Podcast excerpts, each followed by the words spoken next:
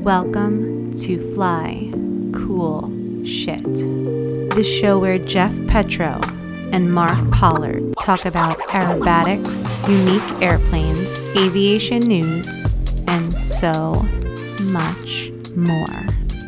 Hey, pilot, you're cleared to enter the box. Smoke on.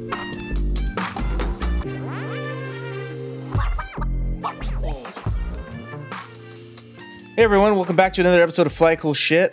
What's up, Jeffrey P? Not much. I am. I'm really excited. I actually, it's my son's birthday today. Happy birthday, Mason. Um, they're all together. Happy birthday, I, Mason. I told them that I don't care about them, so I'm here now um, because we have one of the most amazing humans in the world here. Do you want to say? I feel like I always announce it. Do you want to? Want to go for it? No, I, I feel like I always announce it. I'm like, I, dude, by all means. He goes by many names. Some of you may know him from the show as uh, Bobby Holly. Um, he is a Don. I mean, he's one of the five families, uh, along with Don Goulian. Yeah, Um, absolutely. We got Rob Holland here, and I am so pumped. Oh, I, I'm pumped. We're gonna have to cut that out. Oh my god, do we want to We'll redo that? no, it'll be funny. We'll believe it. You and I can always redo the intro anyway. yeah. Hey, Rob. Hey, how's it going? Oh my god. Uh, it's going. How you doing? I'm doing pretty good. Glad to glad to be on talking to you guys. Yeah. Where are you now? Yeah, glad to have you back. I am just uh, I'm actually visiting a an old friend. I actually have like a day off, and then um then I have to get ready for the uh, Battle Creek Air Show, Battle Creek, Michigan. Nice. How's it feel to you uh, to be back doing a uh, full air show circuit again? It's pretty nice. I wouldn't say it's exactly full. I have had quite a few cancellations, but it's nothing like last year. So it's it's nice to get on the road. It's nice to be flying. It's nice to be, and the crowds have been huge. It's, it's been unbelievable how many people have making it out to the shows. That's great. That's awesome. That's really cool. What do you see like when you go to the air show? Speaking of crowds and everything, um, what's like the demographic there? Are is it mostly male, female, um, families? What do you what do you tend to notice with a lot of these air shows that you go to?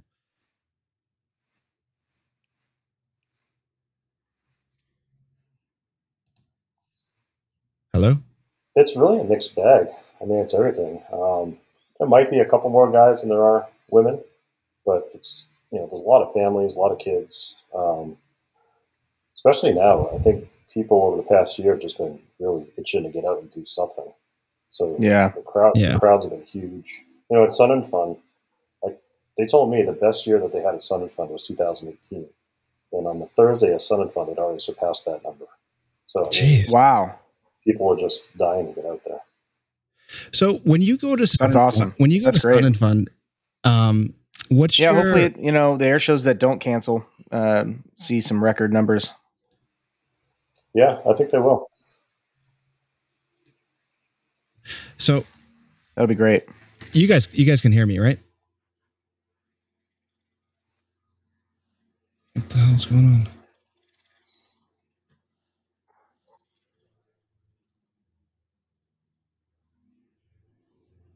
Oh boy, Jeffrey, we're losing you. Yeah, you hear me? I was hoping it wasn't just me. No, you still got me Jeff, are you on? Are you on some North Korean Wi-Fi or something? What do you What do you got going on? Over? Yeah, uh, you're like really cutting out when you ask a question, though. is that better that's got to be better right Yeah, that's way better. It sounded better. Yeah. okay cool now i was asking um with the sun when you go to sun fun what's they put you up they give you a nice hotel they give you a car um do you guys have like what other comps do you guys get when you get there um because the flying is is probably a small portion of of of what you got to do when you're there right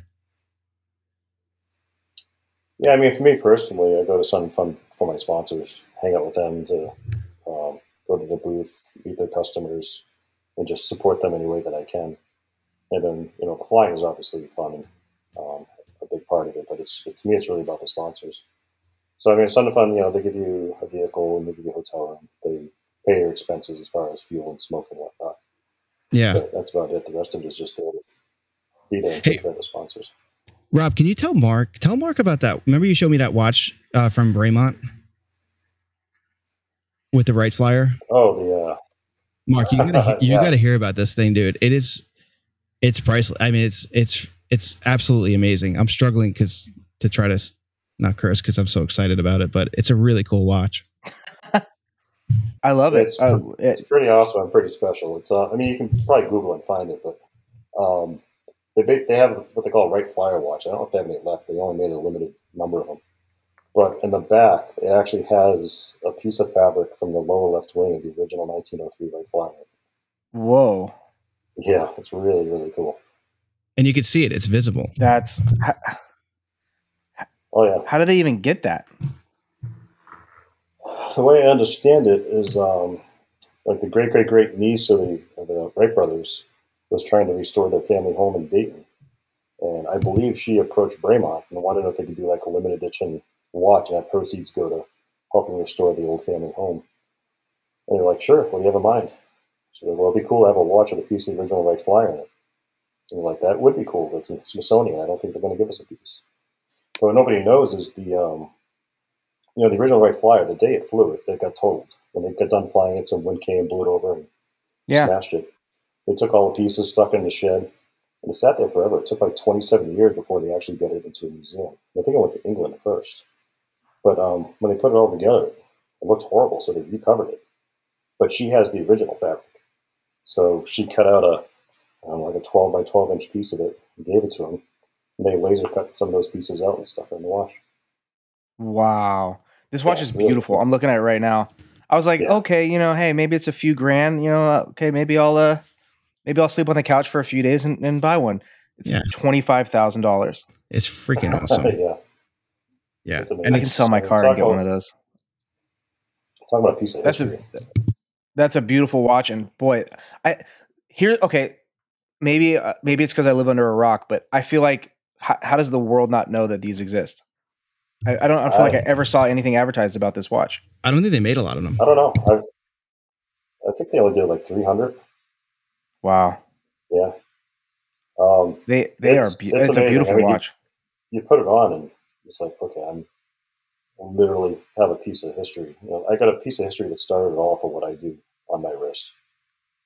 Pretty amazing. That is that is a trip. That would give me chills. yeah. Wow, that's cool. Yeah. I'll probably wear it like once a year, but it's really cool. That's Yeah. really really cool. That would Uh, work- So you were able to get one. Sorry. You were able to get one, huh? Yeah, yeah, they gave me one, and um, I, I feel really honored to have it. I mean, it's just they're, they're just you know they're a great company. They, I love their how passionate they are about aviation and military and, and all that. It's just it's just been such a great company to work with. It's nice to see uh, aviation watch companies. You know, it's like one of the saddest things. Like it, it's literally a tragedy, and I and I'm sad about it. Is Breitling? You know, I, I looked up to Breitling so much as a kid, uh, just because I thought their watches were awesome, and I just couldn't believe that they were like aviation centric watches, and like they had all these sponsored pilots, and you know, warbirds, and dem- jet demo teams, and uh, air racing, and all this stuff, and then like just to see them like completely bow out of aviation is like so devastating. So it's it's really nice to see watch companies that are aviation centric that actually care. Yeah. Oh, absolutely. Did- Do they still give away a Breitling at Worlds, Rob? Uh, they didn't at the last one. I got, I got two. I think I got my first one in um, thirteen. I think I got the second one in fifteen, but um, I haven't. The, the last two, I don't believe they they were there. Oh, cool. Yeah. Which one was it? Was it the aerospace one? I have no idea. I've, I've never actually won it. They're kind of sitting with all my trophies and stuff. So Yeah, you should you should probably throw a- them out. just display pieces. Yeah. Let that be a lesson to all the listeners. You know, if you're a multi-time world freestyle champion, you get so many Breitlings, you don't care about them, and then you get a watch from Bremont with, that has a piece of the Wright Flyer on it, and then you wear that once a year. That's how baller you are. well, I only wear on very special occasions for what it is. Yeah, Yeah. absolutely. Yeah, that's it's not a watch you want to wear all the time, and then just like you're getting out of the MX and you just like ding the crap out of it. You're like, oh shit. Yeah. Exactly. I don't know. I feel like Bremont should do something with like, oh man, um, maybe they can like maybe MX can get you a new cowl, and we could take your old cowl and just like cut it up a little bit and put it into watches and sell a Bremont Rob Holland edition watch. I would, dude, I would buy. I that. like that. I like that a lot. That's a You're great la- idea. You're laughing, but like our listeners are like, yeah, hell yeah. Yeah, it, it, you'd sell one to like me, and that's it. Oh, I don't know. I bet. I bet. I bet those would. I bet those would fly off the shelves. I'd buy one. That I'd sounds buy one. awesome. hell yeah. Black and red dial. You know, uh, black and red. Uh, um, uh, watch hands. You know, and yeah. oh, you could make that super sick. Wait, who is Goulian with? What what watch company is he with? Oh, Um, um, He's with oh Alpina. I don't remember. Such Alpina. Alpina. Alpina. Alpina should do Yeah. a Goulian edition watch, but instead of like a piece of fabric or part on his airplane, just a, like a lock of his hair, a small lock of his hair. One hair strand. One hair strand. dude, those would fly off. They would you they wouldn't even they're already they're already sold at this point. People just emailed Alpina and said I'll take one. And you, and you have to send the first one to Matt Chapman. yeah, exactly. Oh yeah. yeah, let's see. And then for Matt Chapman, for Matt Chapman, we would get those red pants that he used to have and just cut those up and put those into oh. watches. so you have a Oh trifecta. my This is the best Oh. idea ever, by the way. Thank you. It's not. This isn't a great idea. This is the greatest idea. I would wear that one with pride. With pride. Be sponsored by Reebok. Oh my god, it'd be so funny, dude. Oh God. Who are we We gotta get Kirby in on the on the on the hair. Kirby, dude, you got to get a strand of his hair too. Yeah. Yeah, I guess. I mean, I it's, when you got when you got a lock of Mike Goulian's hair, I mean, how do you how do you up that? It's just like that would be like that's like Rob Holland's Breitlings. Like people would just they wouldn't even wear it; they just throw it out. like, what is this? Let me put this in the drawer of my Timexes. You could get, you know, you buy that Mike Goulian watch, and then like in like forty years, just clone him. yeah. Got Yeah. all his DNA on it. Just clone him. You know, Oh my God. That's so But just for the hair, you could sell the hair. just for the yeah.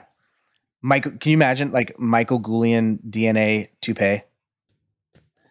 I think I'm gonna be him for Halloween because I don't Throw have that. I don't have any hair, so that would make it all the more funny. Walking around and like That would be really. That would be really funny. just cover myself in like The lights, dawn s- watt and watt lighting, and just cover myself in Watt- LED lights. LED strobes. yeah, All right, Well, Jeff. Jeff, for Halloween, we got to find you some Goulian hair. You can dress up as Goulian for Halloween. That'd be awesome. or I'll have Nikki, my wife, just follow me around with a spotlight, like for like watt engineering. oh, poor Don G, love him. So yeah, so Oh, um, Donnie. I freaking love it. We actually um we did a little pre-show because you're kind of like a big deal, so we were trying to be professional. Um and I'm kind of drawing a He's blank. the only one we really do show notes for. Yeah. Well, last time Mark like Wow, shit the bed. special. I love Mark's. If anybody's listening, listen to the interview with Mark and Rob about how long ago was that? Please don't. Four months ago. I mean, that was the first episode. I Oh think that was the first episode. One of the Just first. So nervous. Um, I was so nervous. yeah. So, um, um, so what do you- MX, huh? what do you what do you have for breakfast usually? What's your favorite uh, color? oh my god. That's funny. Well anyway i want i definitely want to get into a lot of topics. Um i don't want to shout them all out but the big news that i really like to get your any inside baseball on is Aude's uh, mxs over in france. It's all public now and you know she brought it to a competition we saw. I don't think she flew yet because obviously she's got to learn to fly it or it just get some time in it rather. Um but what's do you have any feedback of what everybody's saying about it over there? Because that's a big deal. Like you know, crossing that bridge and getting one registered over there to be able to be flying. Is is everybody talking about getting one now over there?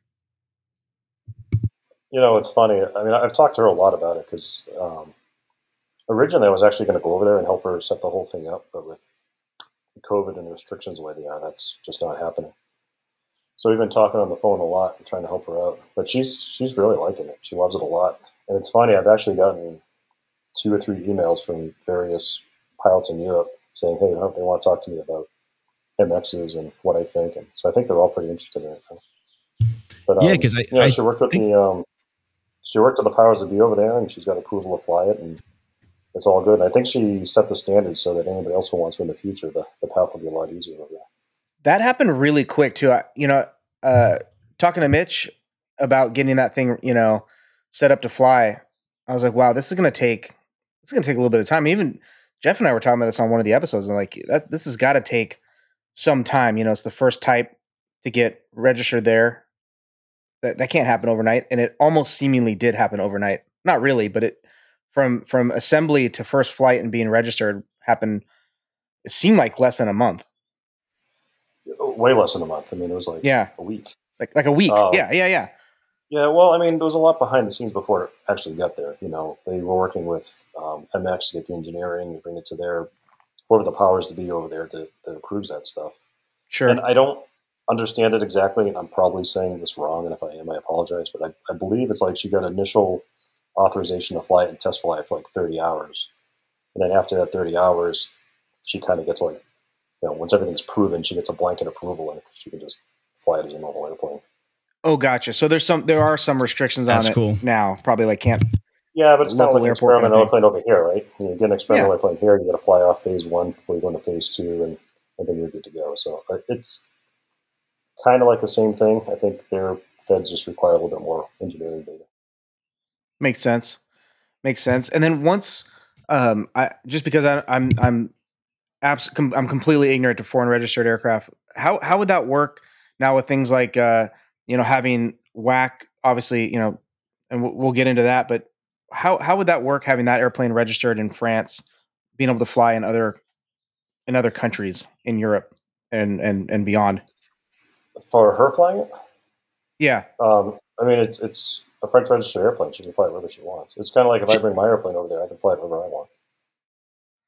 Okay, so the, I guess it's uh, so she has the, I mean, yeah, okay. Because she can't fly an N registered airplane, right? She has to, well, she would have to have well, a US license to fly an yeah. N registered airplane, vice versa, and, kind of thing. And she does. She's she's come over here and flown my airplane. Um, okay. Done, done some practicing and stuff. And she has a US license, so she can do that. And then, like, when I go over there, I'll be able to fly her airplane, but I just have to get um, a French validation, which isn't that big of a deal. You know, okay, so you don't actually have to have an EASA license or anything like that to do it? No, you can get a validation and then just limit it to the time period of which you know when you can fly it, which is fine. Yeah. Okay. That's cool. That's exciting. I can't wait to see um, how how she does with it. Yeah, She's I'm sure amazing. a bunch you know, of people are going to get. Oh yeah, she she got my airplane for the first time and flew it, and was watching like, okay, she's going to take a while. It's going to take her a bit to get used to it, and she flew it like she'd been flying it for 30 years. it was just wow. like, wow, okay, so that's that's what it looks like to be good. Yeah. yeah, she's unbelievable. oh, that's cool. Um, I'm excited to see other people fly it too, because I mean, there's so many aerobatic pilots over in Europe, France, and Italy, and Germany, and wherever.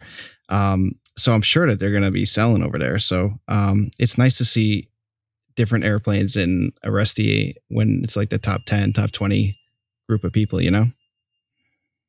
Oh, absolutely. Yeah, and it's got to be a win-win for you too, because the more the more it gets seen in front of international judges, the better it is, the more recognizable it is, and then obviously having airplanes over there um, would would be a benefit to you to maybe potentially not bring your airplane over and or have at least a spare in case something happens mechanically.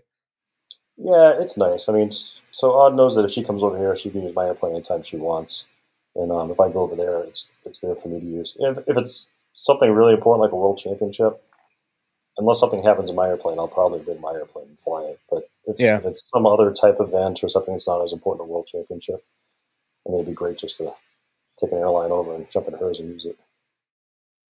How uh, how differently is her airplane set up? Well, not maybe not set up, but um, are, is it a similar build to yours, or is it? Uh, are there some differences? Is that more of a of a kind of a off the shelf MXS?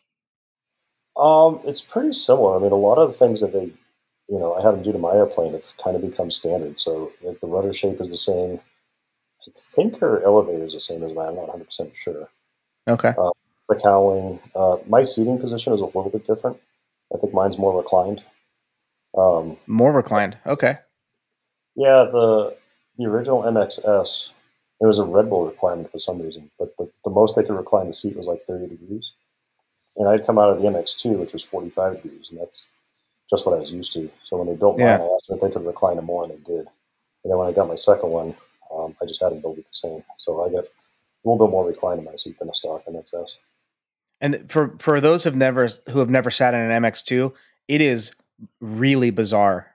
Like go from a Pitts S2C, just go sit in a Pitts S2C where you sit completely 90 degrees straight up, and then go sit in an MX2, and it feels it feels wrong. It's so Yeah, reclined. And it's, it's amplified on the ground because the tail's down, so you feel like even more reclined. You feel like you're laying down. you feel like you're literally laying on the ground. It's really bizarre. And like the first two times you pull vertical, you feel like you're standing on your head. But after about five minutes, you realize ah, this is actually pretty nice. and you get used to it. This is that's where you kind of need to be. Yeah. Do you feel like that's going to be the? I mean, I I mean, this is one of the only airplanes I know with an aggressive seating position. I mean, I call that aggressive, you know, because it's it's not it's not the standard. I mean, you you have some angle in in extras, but it's it pales. I mean, I you probably couldn't even get twenty five percent or twenty five degrees of of recline in an extra. Um, I don't know how much it is, but um, that's a pretty aggressive seating position in the MX. Like in terms of G tolerance, and we, we talked about this when you were on uh, the first time, but in terms of just handling G and, and withstanding, you know, load on the body and physiologically, will this become the future to to have pilots withstand, you know, kind of higher higher loads or you know higher level competition and be able to do it longer, be, you know, being easier on the body? That's a great question. Um, I'm not really sure. You know, it's, it's really the total seat, seating position, not just the recline. Um, so, like in the MX, you recline, but also like the rudder pedals are high, right? So when you're sitting in Yeah. your knees are kind of like level with your heart.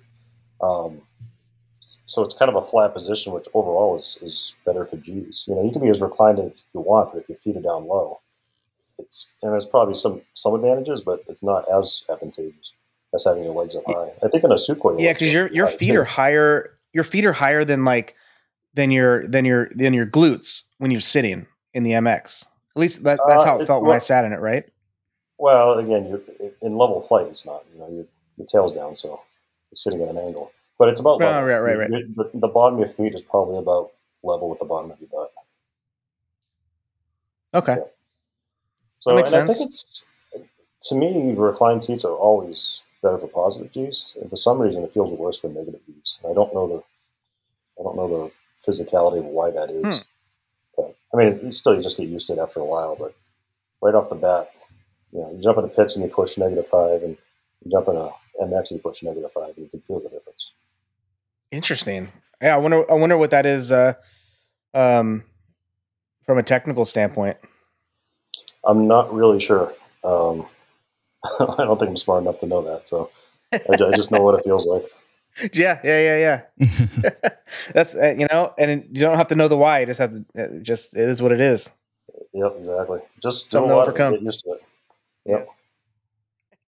God, what's going on with Jim Burke and his MXS? Are you? Can you? Can we talk about that, or is that his his uh discussion? Because I'm I'm excited for him to get an MX too, because um he flies really really well. I know he trains hard. Um, is there anything going on with Oh, that that great. that you could that you could talk about? Is he going to use it for Aresti, or is he just going to use it for freestyle, or is that kind of uh You know, honestly, like, stuff. I, I talk to Jim a lot, and for some reason, we've never really talked about the airplane. I know he's getting one. Um, what he's doing to it, if there's any differences, I, I actually have no idea. oh Um, cool? Probably a good conversation to have with him if he wants to share it. I just know he has one coming, and it'll be uh, it'll be great to see another one in the air flying. I do Yeah. want to get him on. I keep forgetting to reach out to get him on. We got to get him That'd be on. great. Yeah, No, totally. Um, yeah, that'd be great. let's see here. I guess we should. uh Do you want to? You want to tackle? You wanted to update with everything going on with the worlds, right? Yeah. Um, oh yeah, This has been like yeah. So I mean, you probably been so- as- so annoying. it's been crazy. And I it stinks because it's- like. It's just been Yeah. And it, what's great, I was thinking about it today too, and there were so many other people that I know they just pulled together now um, and made it work. And if those people were there from the beginning, this would have never happened. It seems. Yeah, it's it's a bit of a goat rope. Um, so you know, originally, I'll just reiterate what most people already know, but originally supposed to be in the Czech Republic, and everything was just completely uncertain for so long. We couldn't get any answers. We couldn't get information. Was it happening? Was it not happening? It's a go, but there's no details. Can we go into the country? Can we not go into the country? All this stuff, and then at the last minute, literally like a week ago, Literally. uh, yeah, the, the with a month to go. I mean, the championship starts on what the 14th or 15th or something like that of July. Yeah, like Um, mid July. The plug got pulled.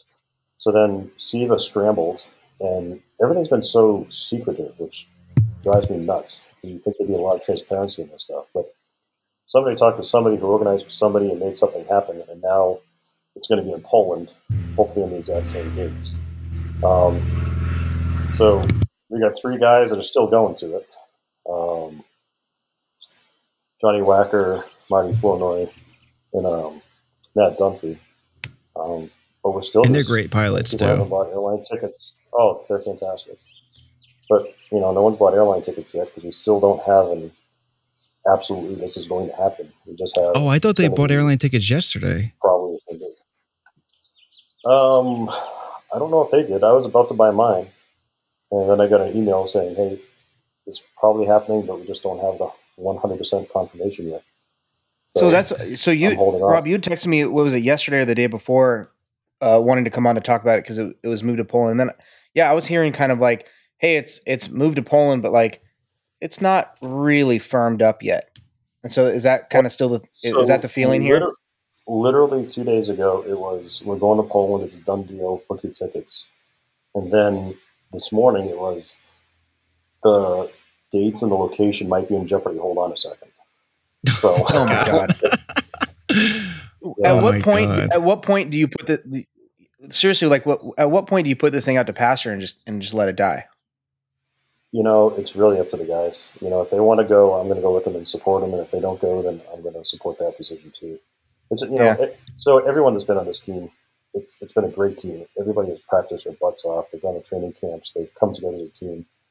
It's been a, like an honor working with all these people, and it finally came down to where someone was like, this isn't going to work. You know, people are Yeah. going to ship airplanes. Like Adam was going to have an NX shipped over because he's never flown an extra before.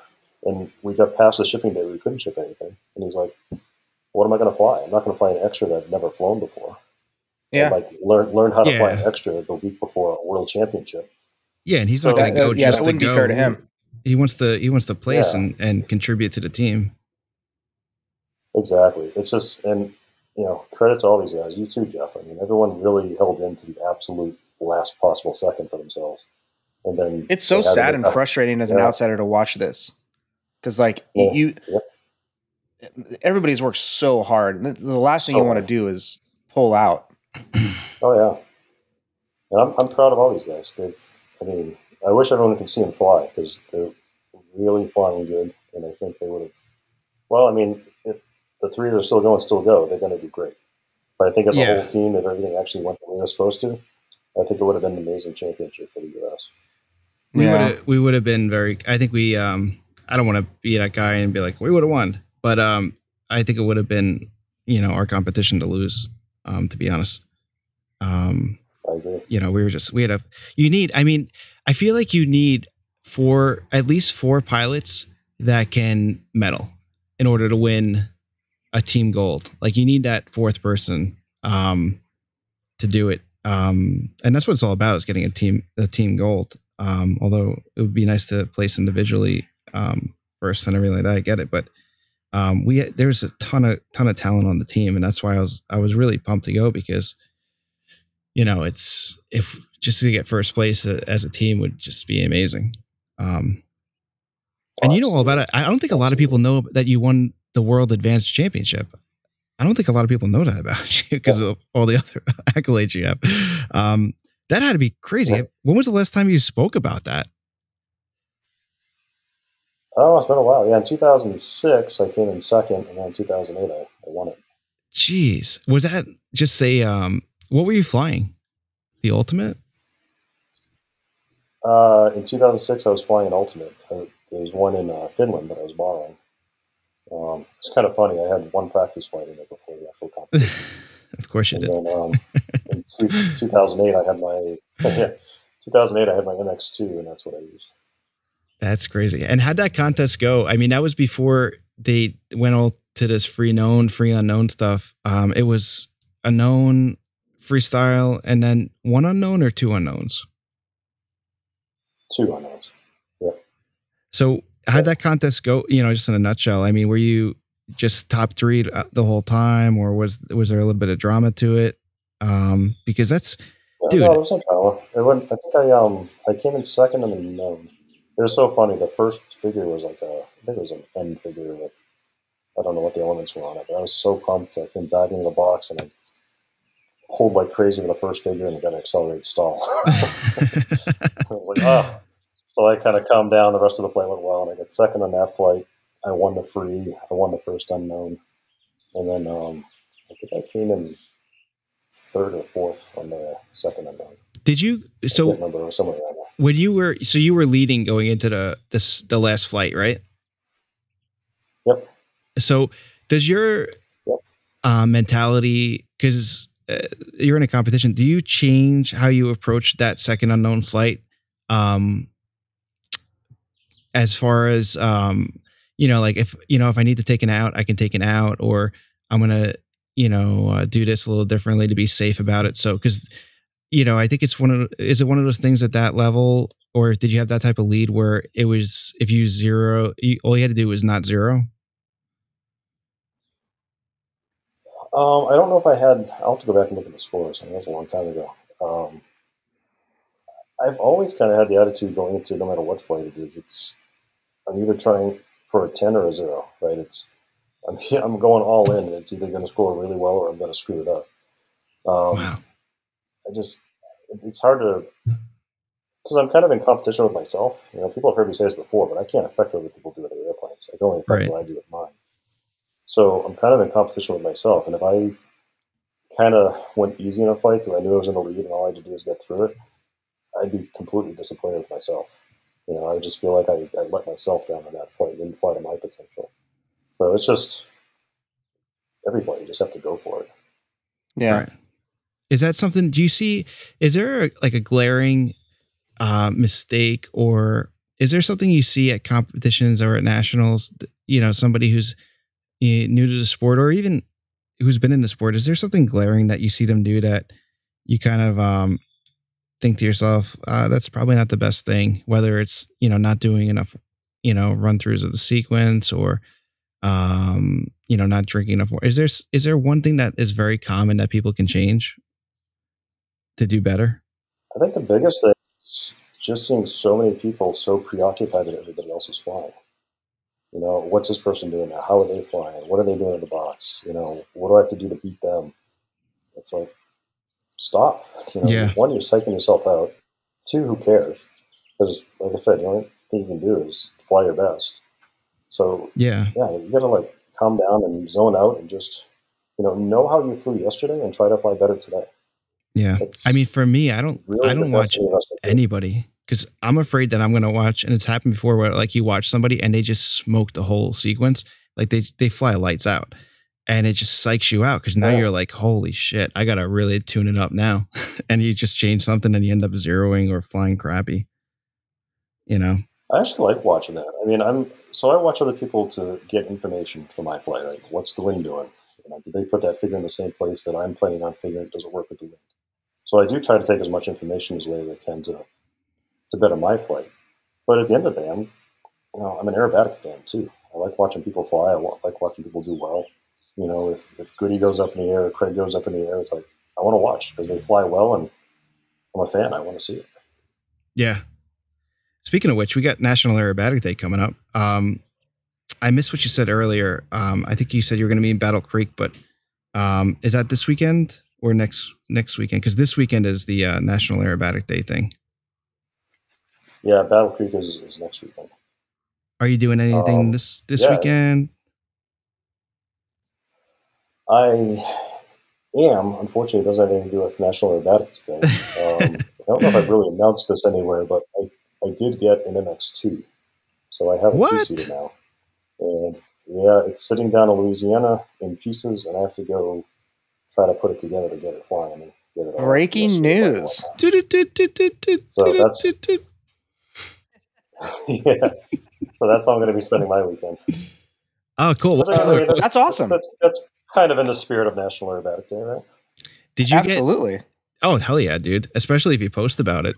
Um, did you get? Is it black or did you get? You should throw people off and like just do pink or some type of neon color that just doesn't represent you.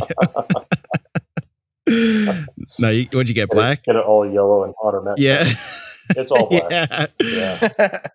Oh, So cool. I will What do you- um, I'll vinyl it this year to make it look like the S, and then next year I'll actually get it repainted, kind of the same. Nice. as the S. yeah, Afterglow did an amazing. we were hearing rumors that you were going to buy a. we- We heard you were going to buy Susan Bell's Midwing. Yeah, we thought that we thought that was a done deal. No, No, No, it's too much. definitely Too much not. airplane. I, I get it. no, I'm, I'm excited about it. I'll tell you what, they did a beautiful job on it. It's got the it's got the same tail that mine has, the same cowling mine has, same wingtips. Um, there's a lot Susan Bell's stuff in- midwing. It's like no, man, next to I was gonna say, like, I might want this Yeah. extra now. um, what are you gonna do? Are you gonna bring it to That's air shows, cool though. Like, or are you gonna train? Uh, let people train in it. Um, I'll bring it to air shows for um, you know, do media rides and um, VIP rides. Oh, anybody who's interested in an MX, I can uh, take them to demo flights so they can see what it's all about, how it flies. So hopefully, help the company out with some sales. Yeah, Um, yeah, it was just you know when I got my MXS and this was kind of thrown in the deal as an offer I couldn't refuse. So now I have a second airplane. that's awesome. That's great. Yeah. Is there? Um, oh, I gotta Yeah, ask. so so weird because I have this. I swear, I, I swear, I have this in the notes. Um, because you used to do a lot of. Uh, you were in the force, the uh, the aerobatic team or formation aerobatic team. Um, are you planning on maybe doing something like a like a two ship? Um, we'll see. Uh, I mean, there's there's nothing I've talked about or plans right now. I mean, so Bill Stein and I, um, when we do air shows together, we can do a two ship act, and it's a lot of fun. Um, I really, I really enjoy the formation of that flying. But it'd be cooler with two MXs.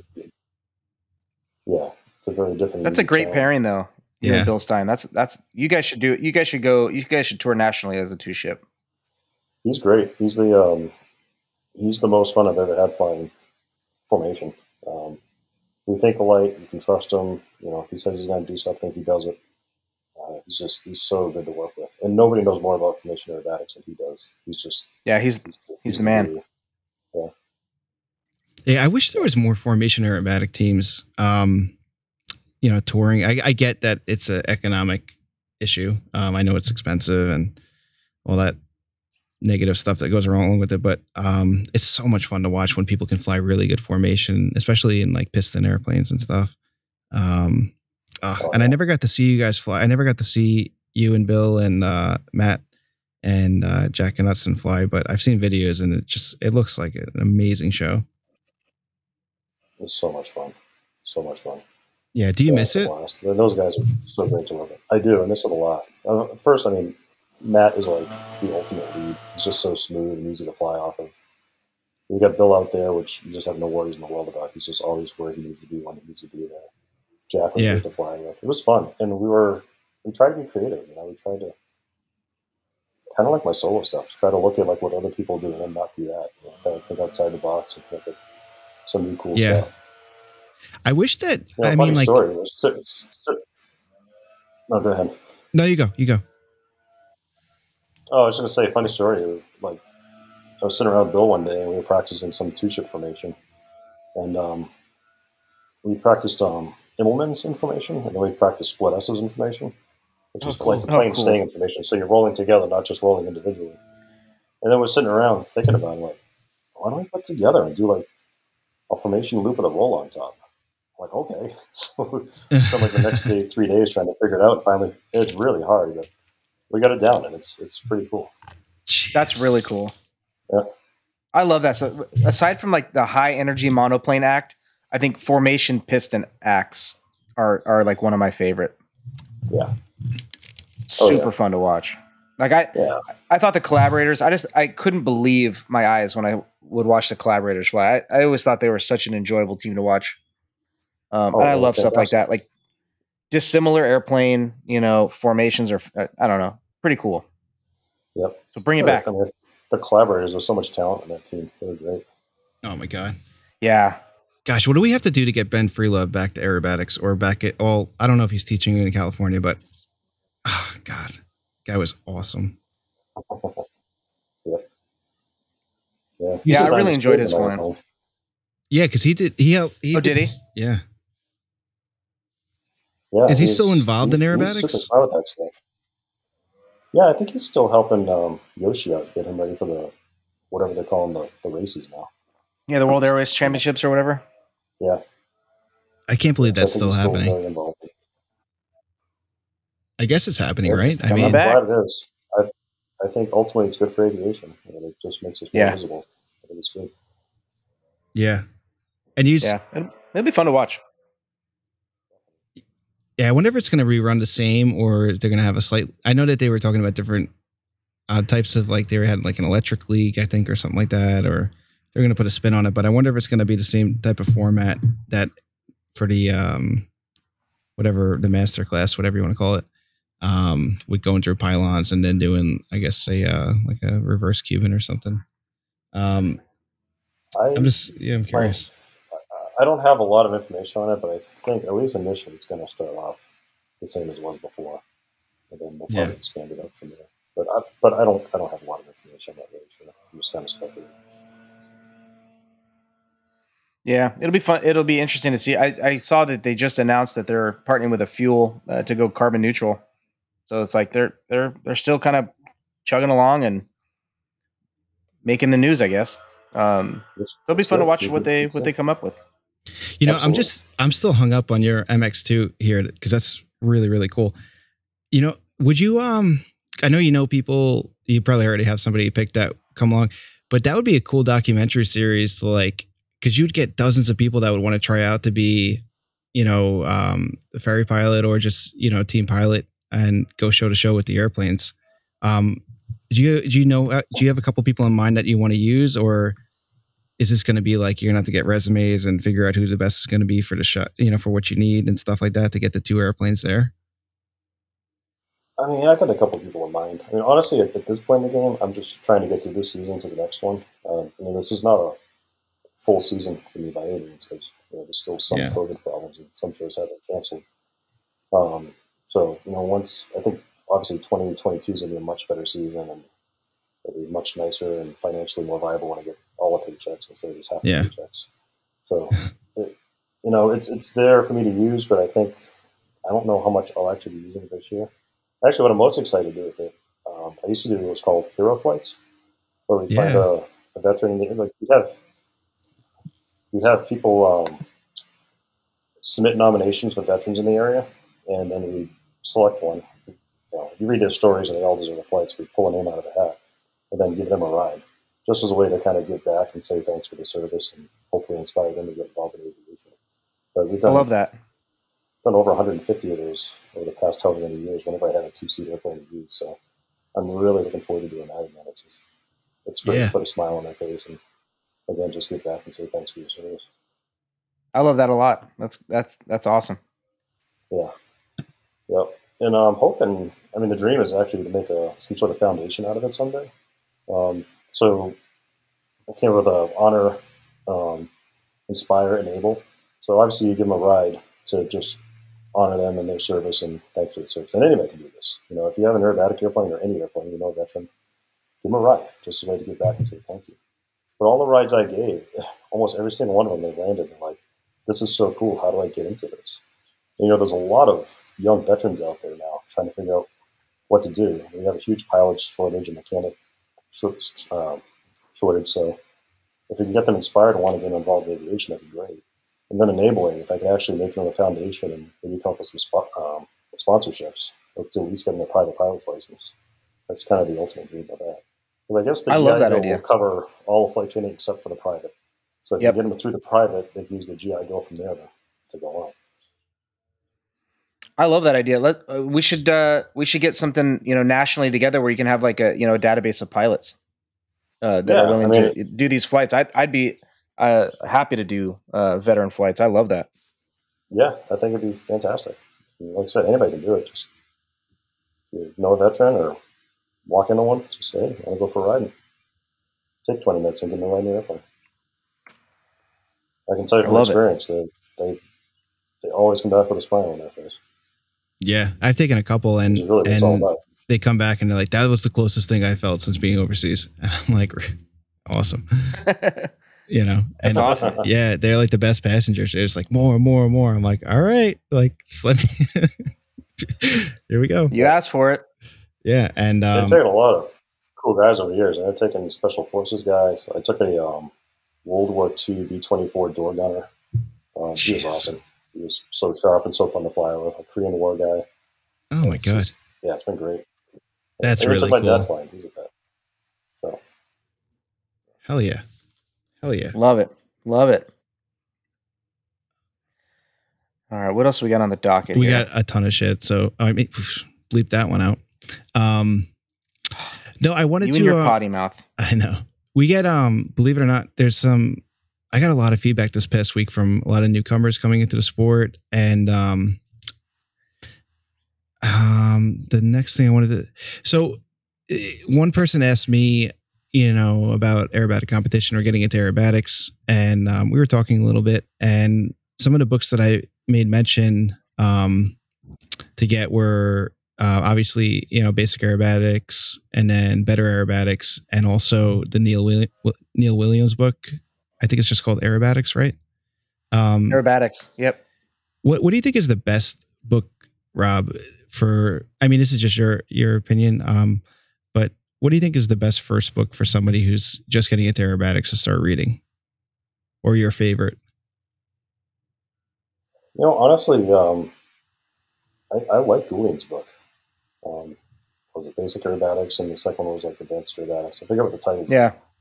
but that's I mean, that's what I used to get started.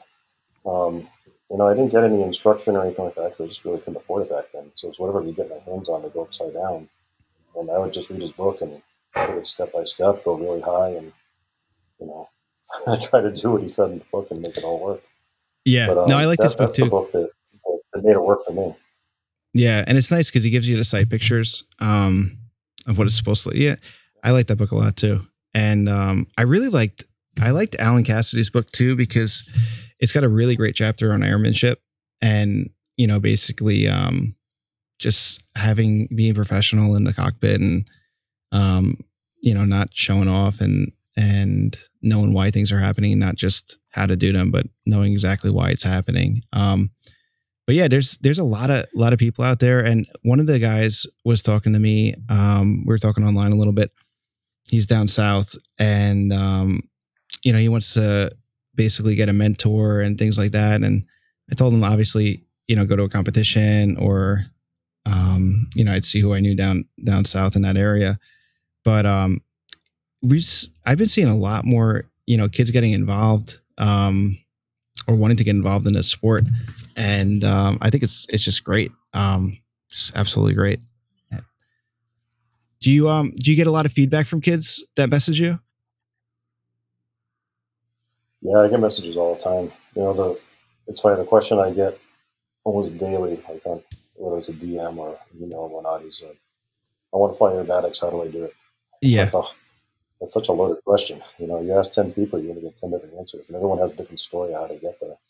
But Yeah, at the end of the day, what it all comes down to is have a plan A, don't have a plan B. Just make it happen and do whatever you need to do to make it happen. You might have to sacrifice and give a lot of stuff up, but that's what you really want to do, then it's not really a sacrifice, is it? Just go. for it. yeah, Yeah.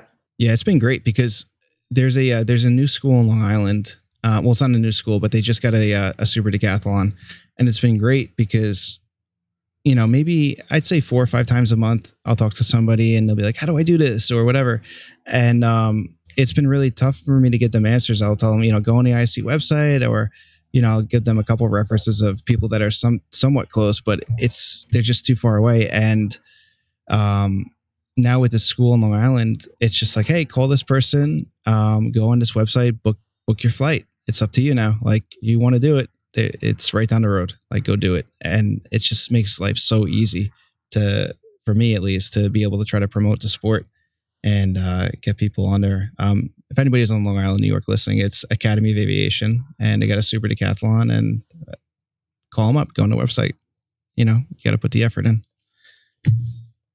Um, yeah, I mean, IAC is a great resource, right? You can just jump on there and see all the different aerobatic flight schools in the country.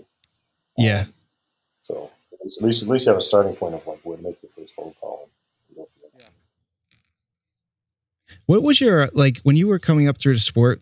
Um, what was your favorite? Do you I want to say like what's your favorite aerobatic contest that you went to because you were in the Northeast? Uh, but do you have was there one that like is instilled in you that was just no matter it doesn't really matter how you did, but that was just fun. That was the most memorable contest that you had like the best time at. Um, you know, like, they were all really good.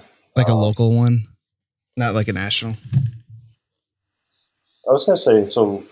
The one that stands out most to me was my very first nationals, and it's only because I showed up and like, you know, there's Kirby Chambliss, there's so and so. There's you know, all these people that I've only seen in magazines and books, and I've really looked up to, and they're all right there. It's like, yeah, holy cow! I'm here hanging out with these guys. This is amazing.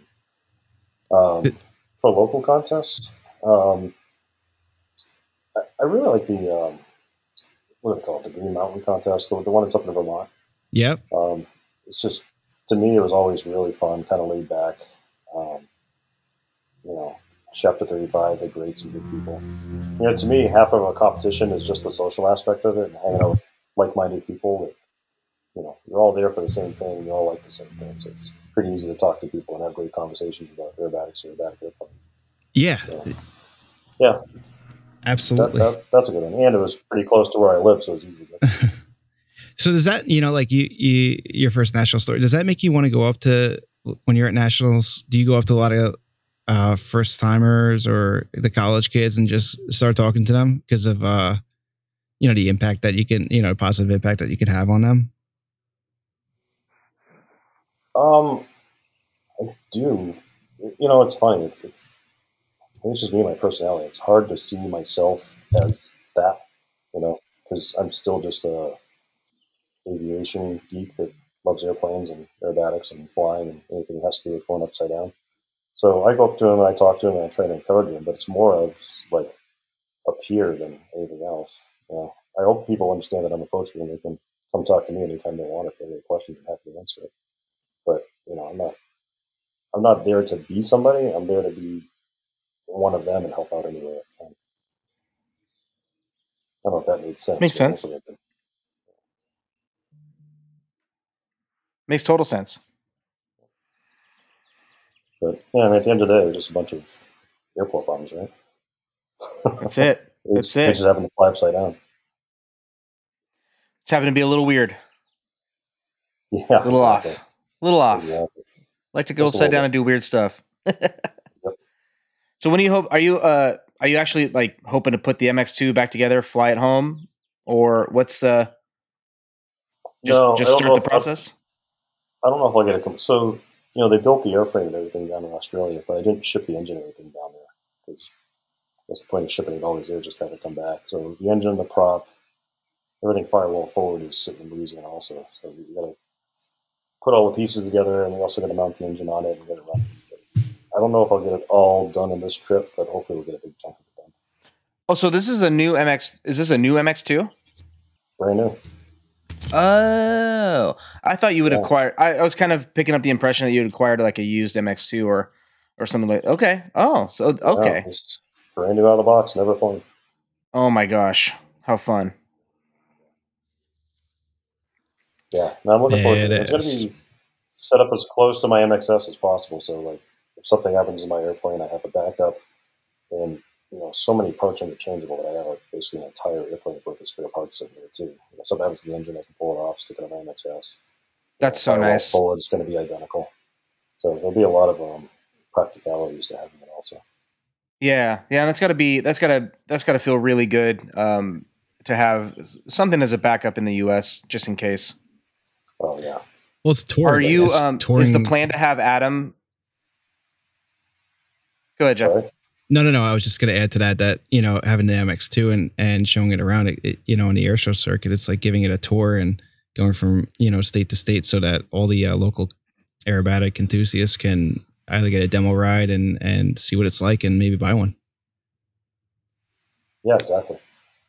Exactly. Got to promote the airplane. That's like the one thing we don't have right now is a demo airplane out there to like show people what it does. The thing about the MX is, you know, like, yes, it's kind of this fire breathing dragon, but it's so easy to fly. You know, if you're a competent tailwheel pilot and have a little bit of high performance time, taking off, landing, cruising around, basic aerobatics, it's so easy to fly.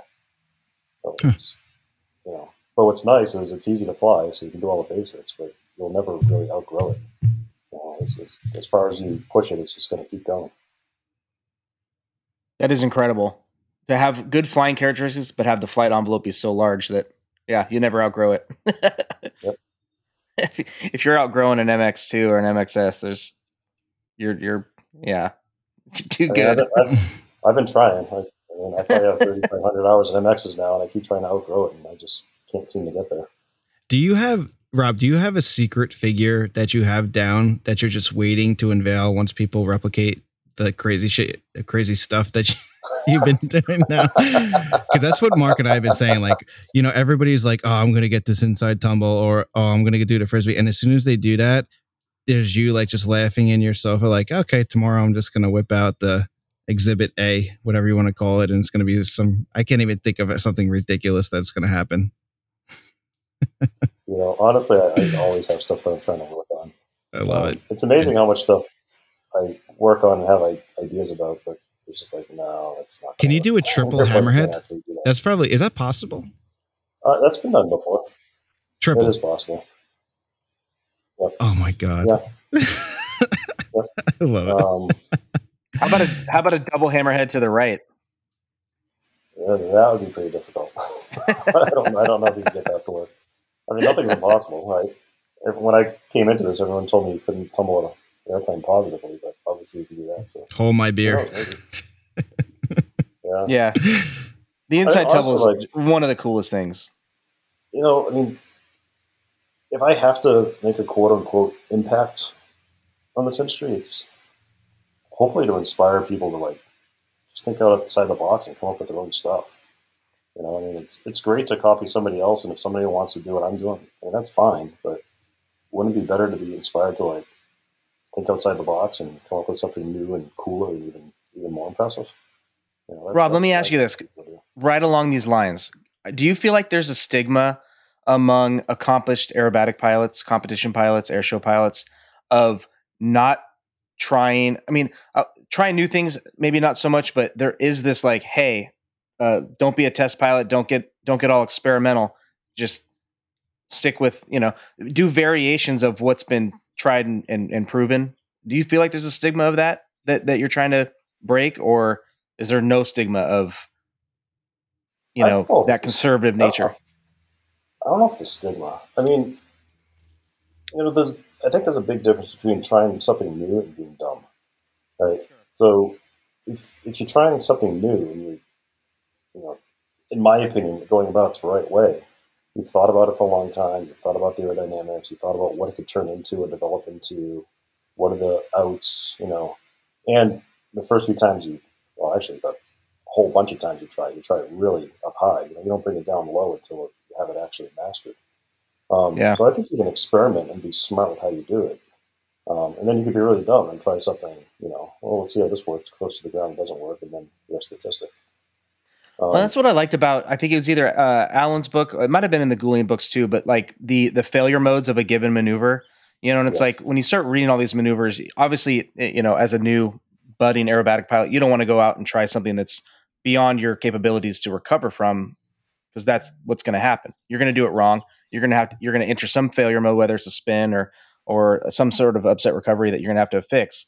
But um, you you you kind of really look at these maneuvers and it's only it can only go wrong a couple of ways as long as you keep it within the flight the flight envelope, right? Like I mean, like don't overspeed the shit, the this you know, the hell out of the airplane. um, Yeah. and if you keep it inside the flight envelope, there's only really a couple failure modes. So knowing that, uh, you kind of know how it's going to go. Yeah, exactly. And and don't get me wrong, I'm not a, you know recommending a 10 hour aerobatic pilot to decathlon and go out and try to figure out a new thing. And you obviously need a certain experience level before you start doing that stuff. You got to be Yeah, you got you got to know all the spin modes inside and out, the recoveries, be able to recognize it at a glance so you can stop it. Um, Pavlovian a lot of response to all that. sh- yeah, there's a lot of stuff you should know before doing this stuff. But once you have that skill set, it's like experiment. You know, be smart about it, think about it, but you know, try to try to come up with something new. There's there's probably so much stuff that nobody's even thought of yet that can be done. So go out and figure it out. Or even just even like Yeah. Do you feel like it's great- It's, it's it's it's always easier to look at what somebody else is doing and figure it out than to try to figure it out from scratch when nobody's ever done it before. right? Absolutely. Yeah, So to me, like figuring out what somebody else has already done, that's me personally, that's not a challenge, right? That's just it can be fun. I mean, I see people do some things like, oh, I want to try that because it's really fun to do, but it doesn't really have the same impression on me because you know, I'm just copying what somebody else did. I'm not coming up with my own thing. yeah. Makes sense. or even just developing your own type of flying style, like how how the airplanes being flown. Um, you know, but yeah, I agree. It's, Yeah. there's a lot of uh, replication going on in at air shows. You know, because it's like, you know, I remember, you know, Chapman had that entry. You know, that was his like coin thing. That was like split S entry, like a bunch of split S's, which was really neat. And Goulian, you know, he's just really, really crisp. You know, really hard. And then obviously you got you know a lot of these these newly invented maneuvers that that you're doing. So like the three of you guys have really, you know, you could be in the same airplane and everybody would know who was flying that airplane, um, which is really neat to to be able to to see that. Um, And that's one of the things I noticed early on is, you know, I looked at the pilots that I looked up to and realized, you know, they, you can tell who that pilot is no matter what they're flying because they have their style.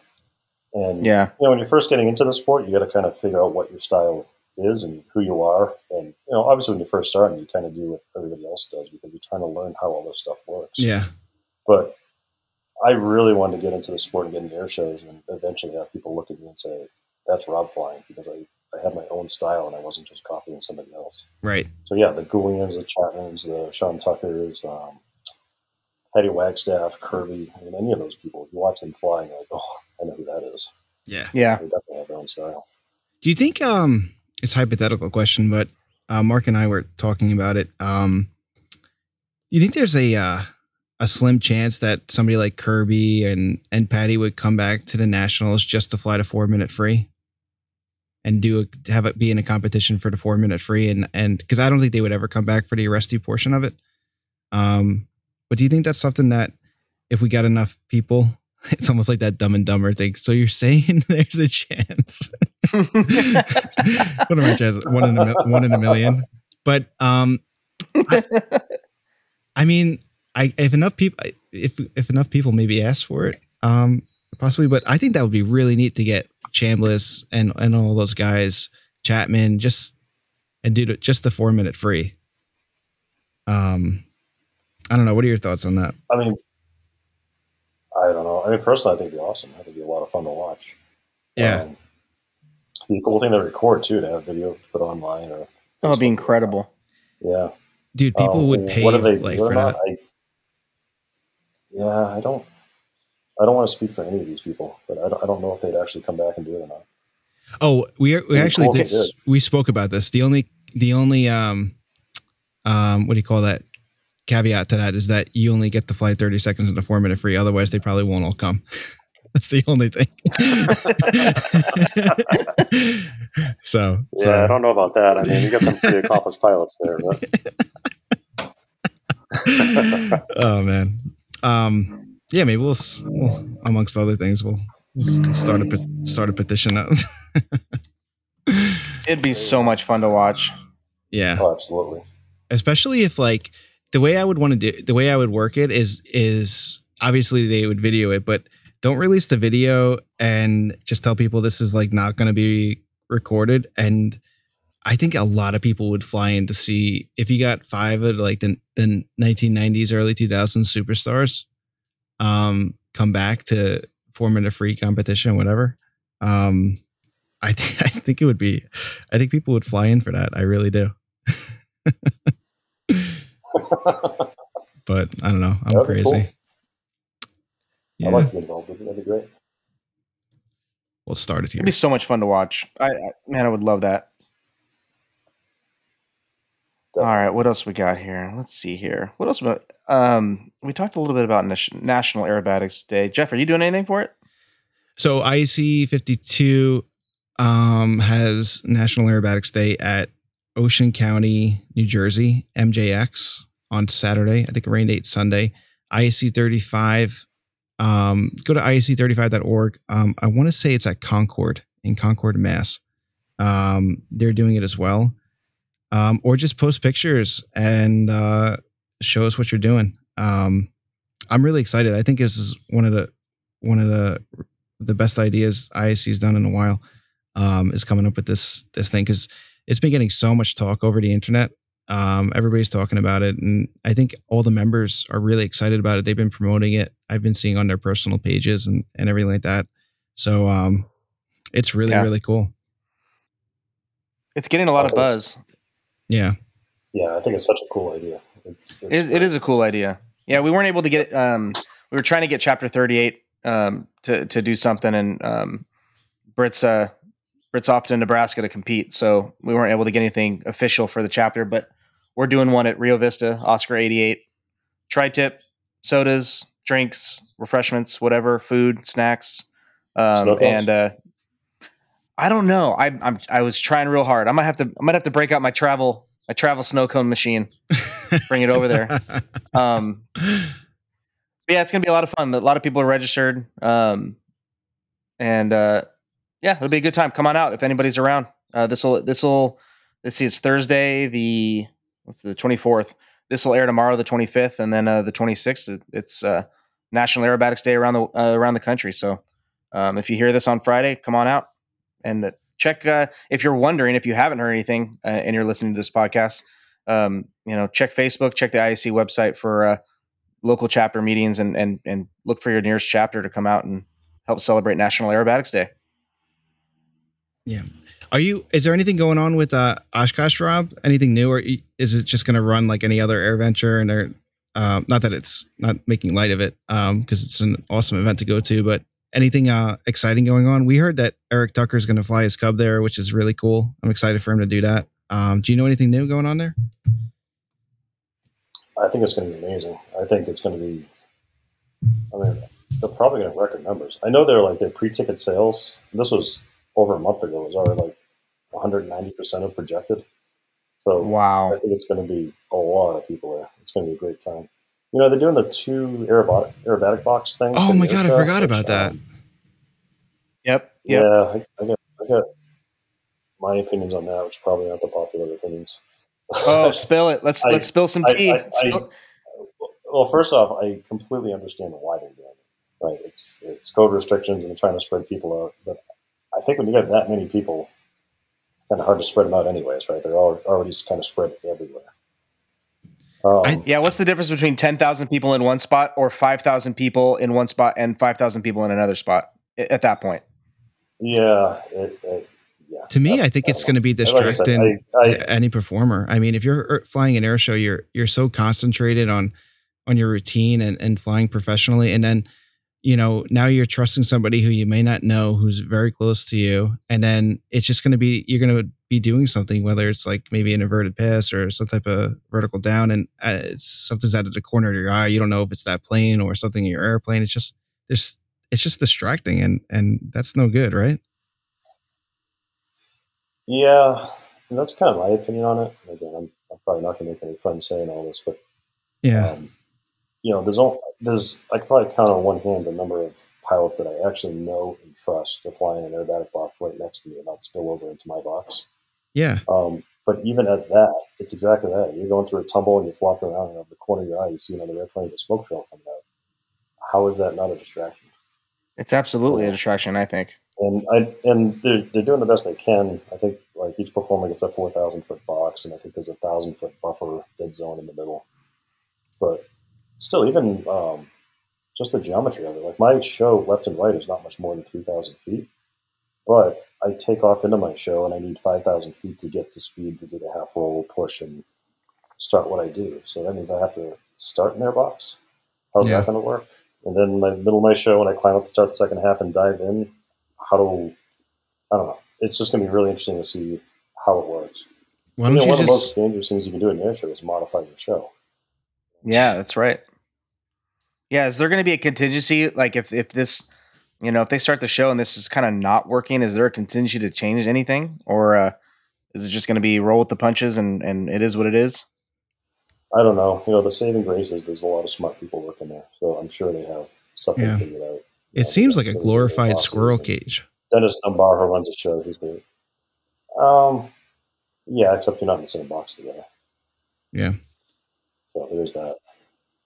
Oh, it'll be interesting. I, I mean, at the same time, I could be a thousand percent wrong, and maybe it works fantastic, and that's the way to do it in the future. And I think from a I guess you spectator point of view, it's the first time to see if it's actually going to work. yeah. From a spectator point of view, it's it's it's a great idea. Well, I mean, that was what I questioned too, because how do you know which side of the airport to be on to see your favorite people fly? Yeah, and that's what's frustrating is like if you want to see everything, you're missing effectively half, or at least you're you're it's death by uh, att- uh you know uh Because Yeah, it's too mu- it's too much stimulus. It's literally it's literally two air shows side by side. You get two sets of announcers, two sets of speakers, two sets of airbox. There's just two sets of performers and acts. yeah It's two Yeah. complete air shows side by side next to each other. And then what if you're flying like when the uh, the Aeroshell Aeros what are, the Aeroshell team is flying with the amount of smoke that they put out? like, Yeah, would- that's a concern also. how's that gonna work? No, I- I mean, granted that you know, if, if it's like a, a jet act or say it's Matt Younkin who takes up a lot of space, they're not going to have two boxes going at the same time. Like they'll have one act, and because he'll have to spill over. Yeah. Um, but you know, if it's like me and Goulian or me and Kevin Coleman or something like that, that's when you're going to have two different people flying at the same time. yeah. I mean, I don't know if that would be would, interesting. I wouldn't trust Mike Goulian. Definitely not. Well, Terrible. he's one of the terrible that got pilot. My, my hand that I, that I would trust. He's super reckless.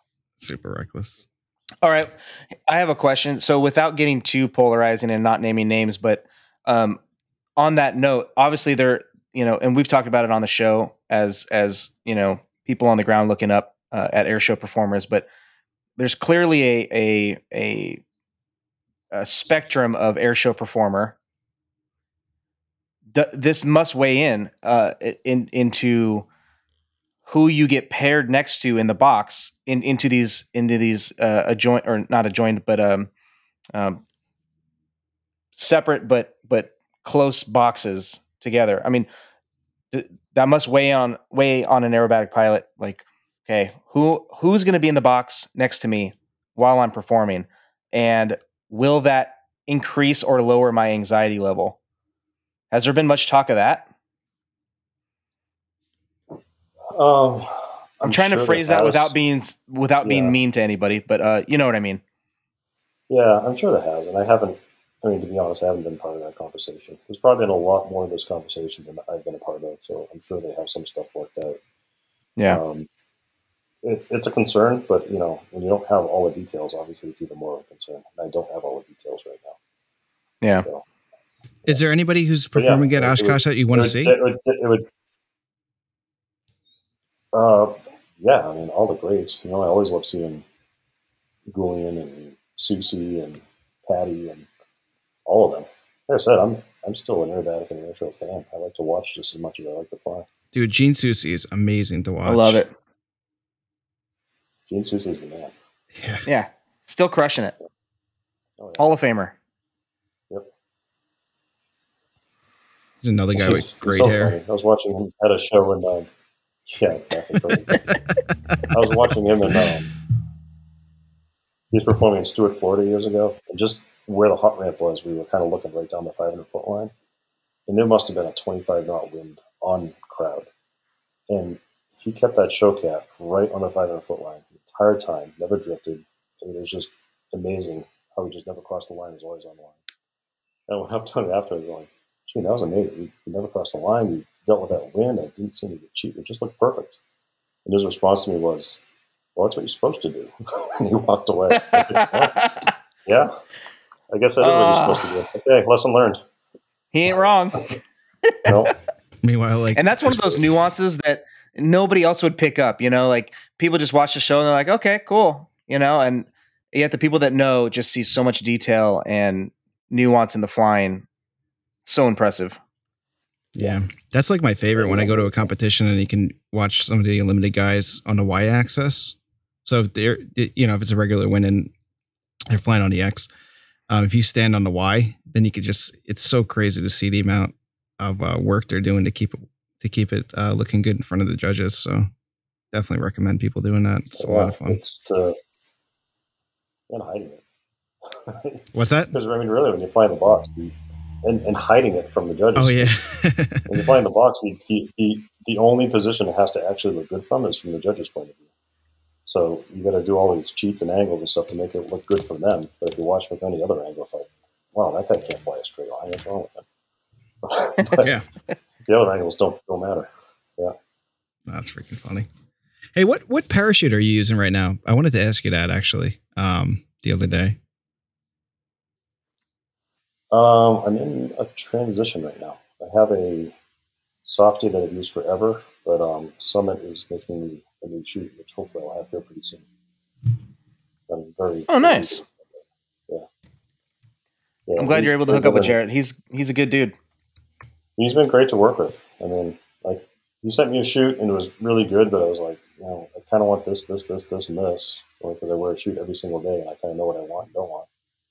And it was fantastic. I sent it back to him. He's making all the modifications, so I can't wait to get it back and try it out. Okay, yeah, because I'm That's using awesome. a softy now, and um, the problem with my softy is maybe it's the pack on it, but it's just not a very comfortable chute. Well, it's not bad, but it's not what I want. Um, and I was talking to Mark the other day too about it, and um, you know, he had mentioned Jared over at Summit. So let me know when you get it. Um, I'd love to hear or see what you got, and I'll probably uh, just get what you get. Um, because and then the other problem I, with my I, I softie is like it's thick.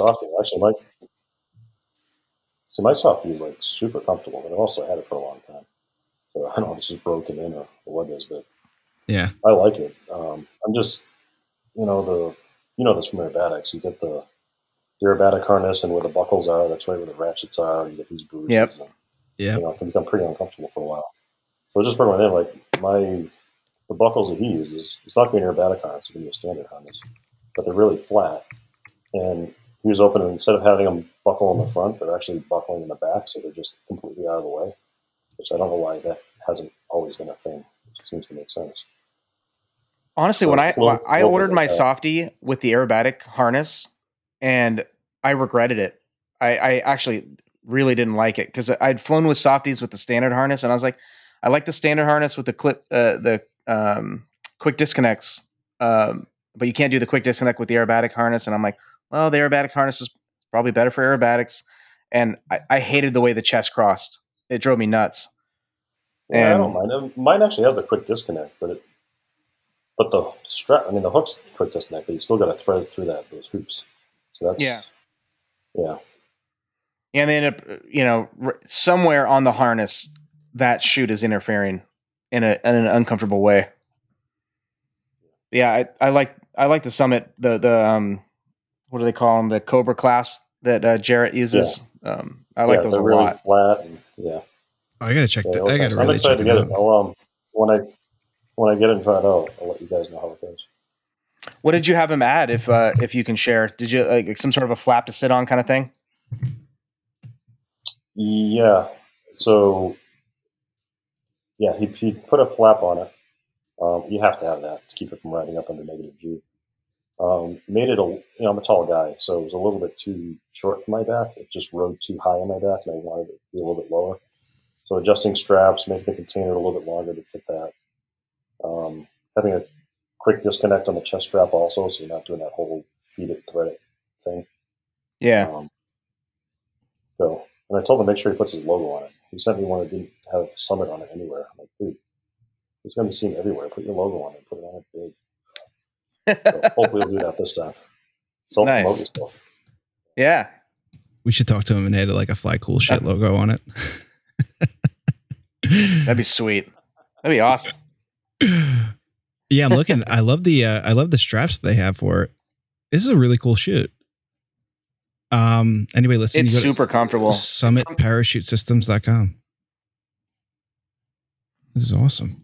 Yeah, I was I was super impressed with the the harness setup. I mean, you know, everybody has their like I've I've. it's a very similar feel to like I have two national chutes and it's a very it's a different container than Softy for sure. It's more kind of akin to like a national chute. or Maybe like uh, I think Butler kind of is it might be similar too, but um the harness setup was like a a, a no-brainer for me. So what is I- it? I it's liked got it a so strap much going more across the the chest. I'm looking at it now. Yeah. Yeah. I- I'd almost describe it, Rob. Like, you, you can correct me if I'm wrong here, but I almost I would almost describe it as like a cross between the aerobatic and standard harness that Softy makes. It's like a hybrid Okay. yeah. Yeah, definitely. because the legs The are other with me is- the legs kind of do different. Uh, go uh, they strap different, but then the chest strap is straight across. Yeah. And I also I need my shoe to be really flat. Um, like a lot of people like a wedge, but you know I'm tall, so I don't want the bulk to be near the bottom because that just pushes my butt too far forward. My legs are already long enough; I run out of room. I don't And you can already recline so much. because yeah, and my shoulders I don't want pushed forward because then my head's closer to the canopy. So you know I want the happy medium of as, as flat as possible, so my whole body can be as far back as possible. Yeah. Sure, Wow, they're really nice. that makes sense. Damn. Oh, that's awesome. Yeah, Jarrett. Um, he he um he's he's a really nice guy too. Um, you know, avid parachuter and rigger, and um, kind of it just will make you whatever you want. Yeah, I'm looking forward to flying through there sometime and actually meeting him. He's been he's been great to work with, so I'd like to meet him in person. That's awesome. Yeah, I'll be excited to hear once you get um, the chute more more fitted to your liking. Uh, actually, how you like it, which I'm sure you will. I'm sure I will. Yeah, yeah. I'm excited to go. So you're you're going down to Louisiana with this MX too, which is uber cool. Um, but you go down there. Is that where your main training base is, where you do all your uh, air show training and competition training?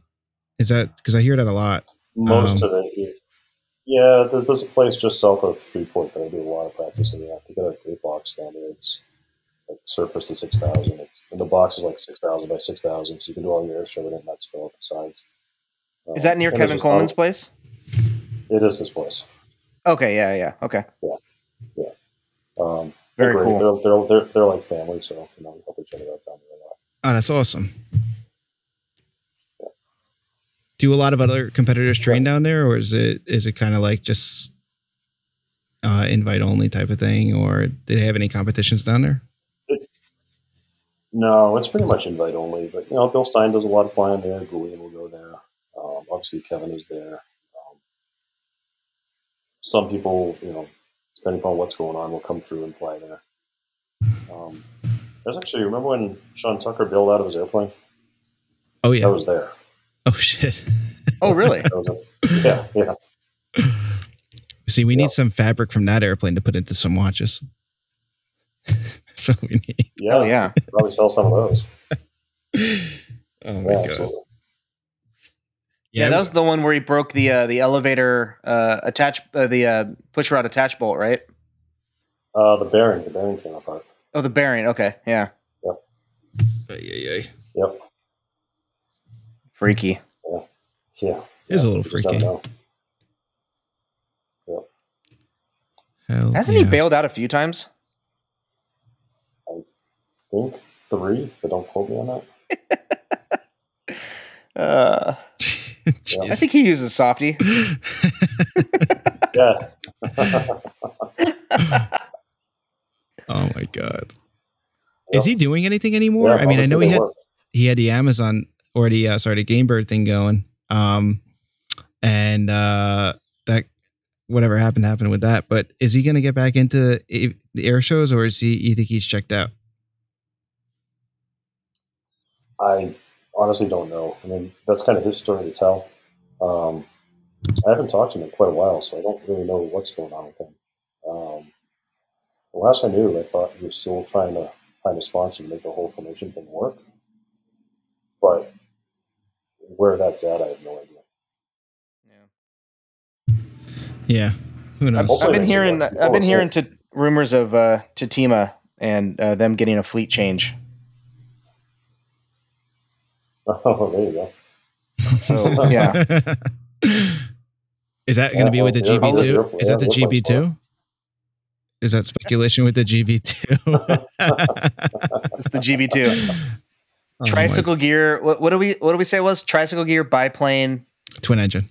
uh twin engine? Yeah, Yeah. yeah. It's a cross between a Yak 110 and a uh, uh, tri motor. That's one. Did you ever get to see the Yak 110 fly? oh yeah, many times. That's something I got. I gotta That's go see. cool. Oh my god! Did they ask, um, did they ask you to fly it? I, I'm, I'm not. I'm, no, no, and I'm not trying to take anything away from it because it's in its own right. It's incredibly cool. But I was always just partial to Jet Waco. To see a giant biplane sound like a jet Yeah. actually should have been right down the side of it. It's you- just so cool. Did anybody buy the? It Uh, was sad to see him lose his sponsorship. Sorry. It was sad to see him lose his sponsorship and put the plane up for sale. Uh, that was such a um, such a cool.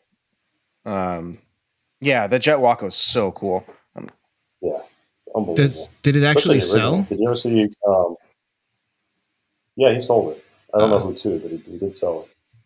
Did you ever see Jimmy Franklin when he flew the Jet Power Block? Oh my god! Yeah, that, That was. was he was amazing. That was the most unbelievable thing I've ever seen in my life. But he to, never. to see a vertical line drawn straight up in a Waco is just like it's does it just doesn't make sense. It makes less sense than an inside tumble.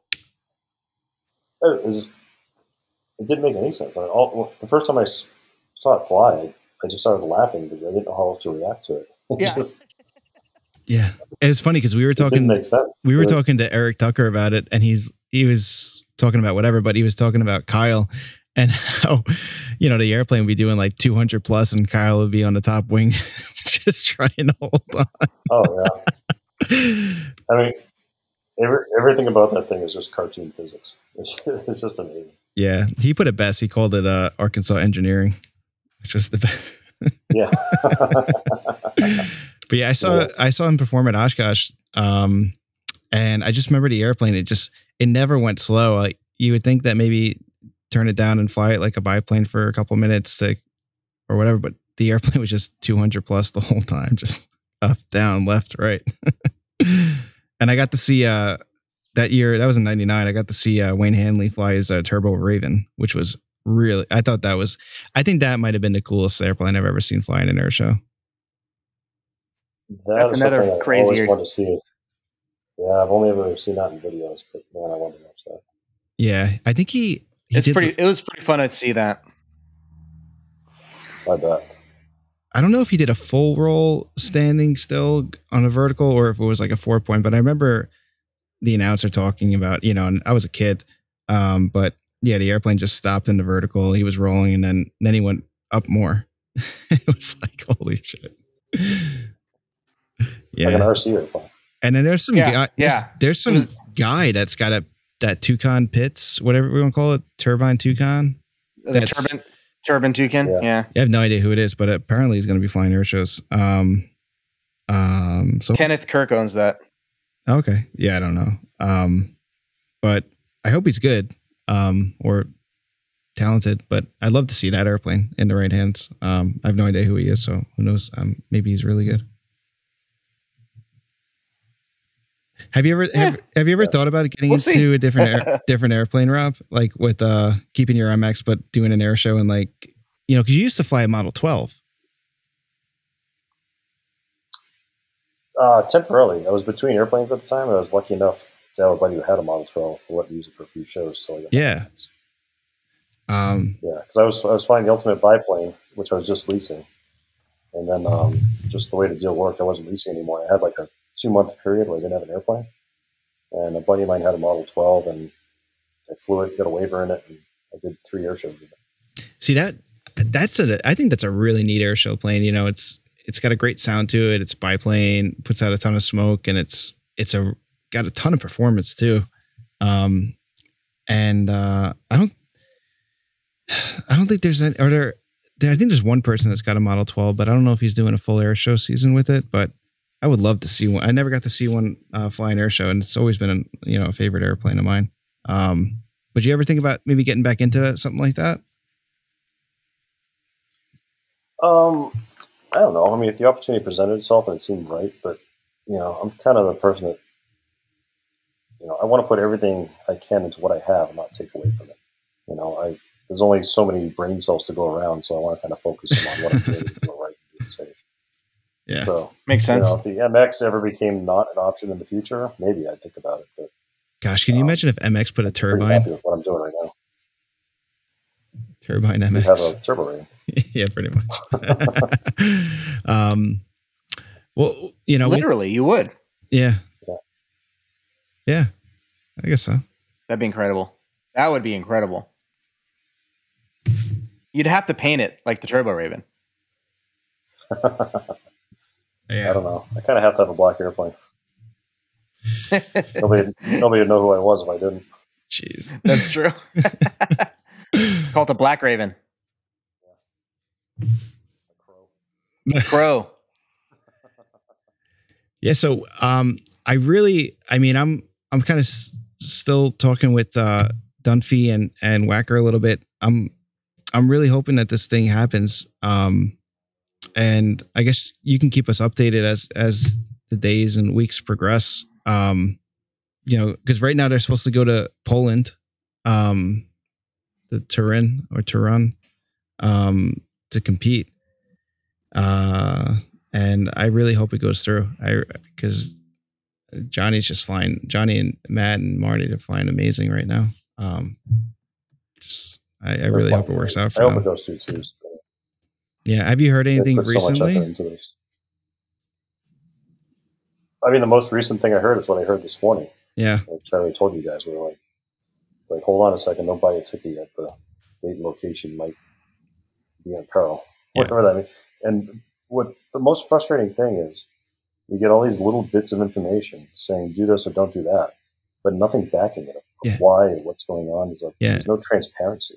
And it's so frustrating. They broken do English have half the time. going on. Yeah. Yeah. Um, Yep. No, I hear you, man. It's it's I'll tell you what, it's good. If it, if it works, it's going to be. so if, if if the world's work, I have to do the Battle Creek Air Show. As soon as Oh, I'm yeah, done flying on a Sunday that. at the Battle Creek Air Show, I'm gonna f- I have to fly my airplane to Oshkosh, drop it off, rent a car, drive down to Chicago, fly out of Chicago the next day to go to Poland, and then at the end of the championship in Poland, fly back to Chicago, jump in the car to go back up to Oshkosh to make the opening day of Oshkosh. oh, that's not a big deal. No big So, deal, right? It's busy. No, yeah, no Yeah, big deal. What, what, what could possibly go wrong? I'll, I I think can think of one thing, but I don't even want to say it because I don't want to jinx it. So I'm not going to say it, or should I say it?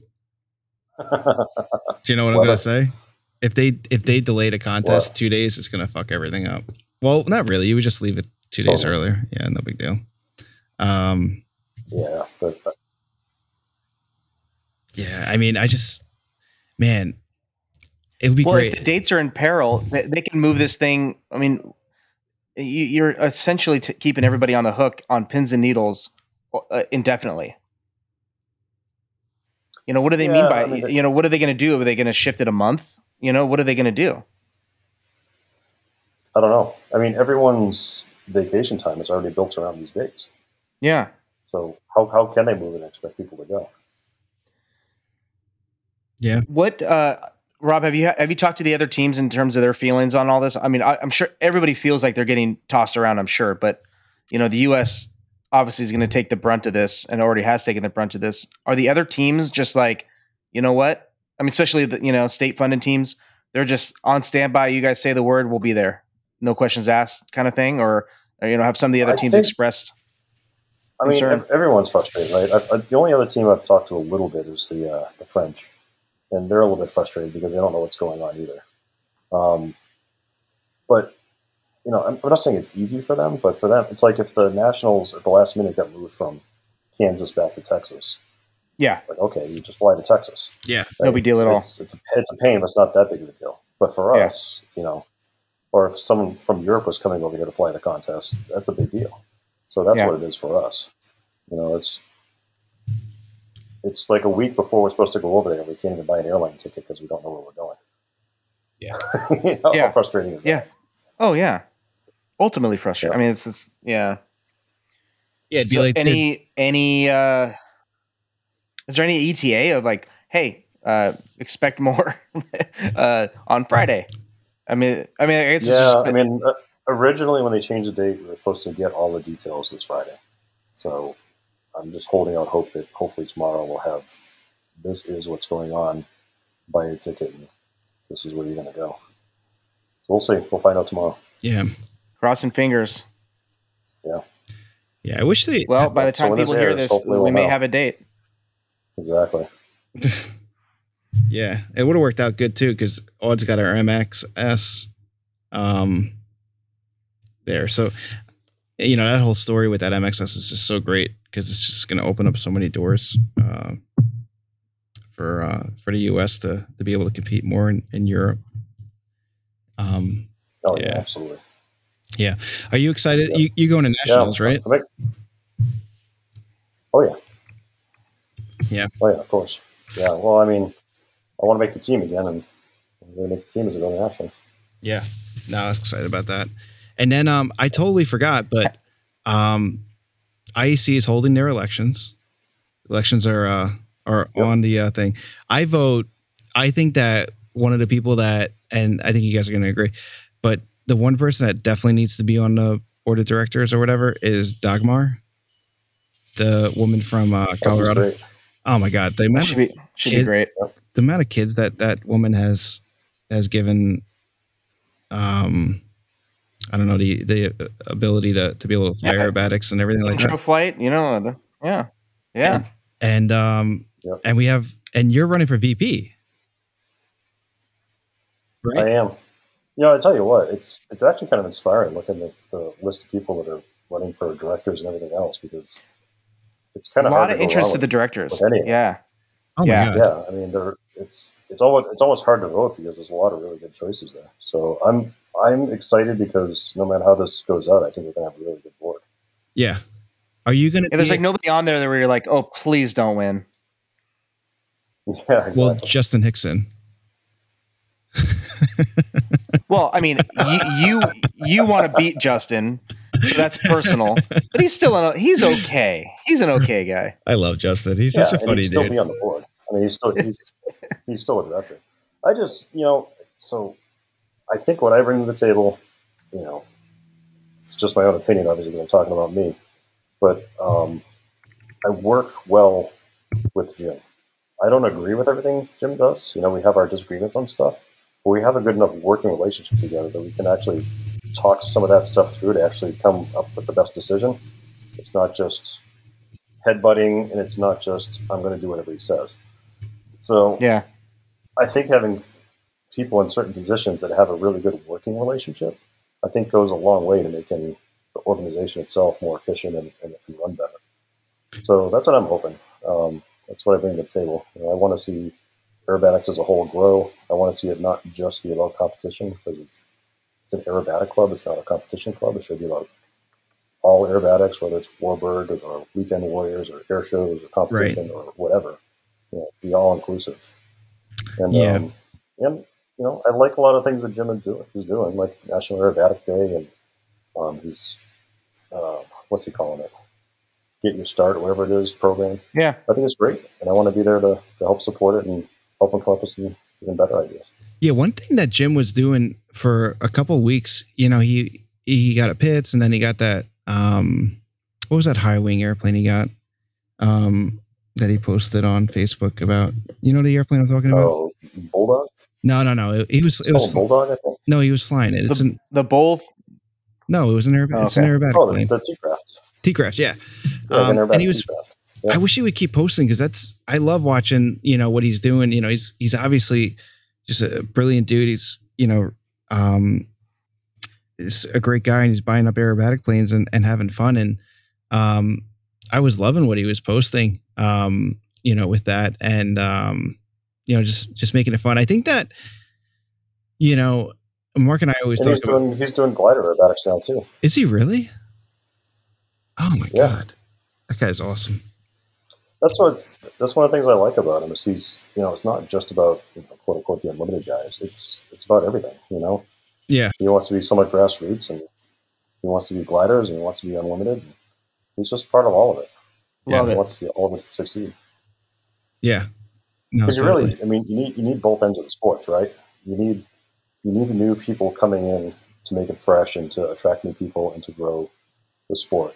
But you also need the top guys to hopefully attract some of those people in. And there wouldn't be any little league if there wasn't any major league baseball. Well, there has to be an end goal. True. I mean, there has to be works. inspiration. I mean, the new people have to see what you know, Exactly. uh, you know, want to be at a certain level. I think that, I mean, you know, for me, what I'd love to help with, and what I'm trying to help with is, eh, you know, at competitions, um, when you're there, it's just, I just want it to be more, a little bit more fun. Um, and obviously, you have to be serious when you fly and before you fly. I totally uh, get that, but you know, you're there for two or three days. Nationals, you're there for so many days, and and I get it's volunteer and and everything like that. But um, you know, it's like you said, we're a club, and uh, there's so many different varieties of of aerobatics and the planes that can fly them, and getting those people there just to watch and be a part of it. Um, I think that if we just try to do some type of thing where we we get through to the you know EAA with the Warbirds and just anybody in experimentals or just whatever. Just uh, if you're a member, you can come. It's come watch and have a great time and and talk about airplanes the whole time. I think um, I think that'd be really great for the sport. And when there's more people, it's it's just more fun. That and uh, snow cones. Yeah, exactly. and, and, you know, I, I want to get out too. I want I want people to feel empowered to run with their ideas. Yeah, I I don't want to always have to fall on the board or like you're relying on 15 people on the board to make all the decisions if something can happen or not. Yeah. That's that's not what the board is about. You know, the board is about kind of overseeing the regulations and the rules from QMP and stuff like that and setting some policy. Yeah. But you know, if someone has an idea and they want to run a, a Pitts only contest or a 180 horsepower and less contest or whatever, just do it. I think that's awesome. I think it's fantastic and we should support it. And if they just call IAC and say, I want a, a waiver from the normal rules, they're going to get it, right? And you can go have what you want to have. But I just want people to feel empowered to have fun and experiment a little bit and try to have a good time with it. And if it's successful, great. Tell us how it works. You Yeah. know, so other people can try it too. Yeah. you know who's uh, who's got Yeah, a it should be fun. I mean, I, I, I, I, I love normal competition, but I don't think that it should be so stringent that that's the only thing we do. Right. Yeah, that's I why agree. you know, even like I was talking to um someone, I don't want to mention her name, but um it was one of the chapters and you know, I think one of the you know, you touched upon it really well too. You, you got to try to inspire a lot of this I I don't want to say younger generation, but just the new the new crop of people that are coming in. And um I think at a contest, I've only been to one contest, maybe two, that had a four minute had somebody fly to four minute free. And it was a great it was it was memorable. I mean, it made the contest memorable. And I think that um you know, and it's like you you know, actions speak louder than words. And and I hope to to to do a little bit more on my part. But um so I don't want to make light of it, but because it is difficult to get these people. But having one per at least one person come to the contest that can fly four minute free safely would be great, especially for like the sportsman primary guys that are just getting into the sport to see that because it's I mean it's let's face it, it's pretty much an air show at that point. Uh, but you're not publicizing it and it's not you know, but um, it's fun and it's it's really cool to watch. And I think that would make a, a big impact on people. It did for me at least. I don't know. Mark, you agree? I would agree. I I I, I mean, any anything to get. We we all just want we want content whether it's in person or not, you know. So like anything we can watch in person, um, I think would be amazing. So the more you can get people out to just watch this stuff and enjoy it, and bridge that gap, the better. Yeah. I agree. I mean, you know, at one at one point in the past, I'm not going to say one in the past, although it was fairly recent past. You know, there was a thing where, like, the magazine. If the plane had smoke, they didn't want it in the magazine What? because there's somehow this air show. That's so weird. stigma and- yeah, and to me, it's like one, it's exciting. Two, smoke is part of the sport because of the form in it. Yep. And three, who cares? It's aer- it's aerobatics. It should be all about aerobatic flying. Yeah. Yes. Um, Well, and that's the thing is like So- air show flying is. Uh, I mean, I get it. If if it's pure contest competition minded aerobatics, then the air show world is almost non-existent. But you know, Jeff and I have talked about this like on, on almost every episode. Is that every high level pedigree airshow performer has an IAC background and a competition background.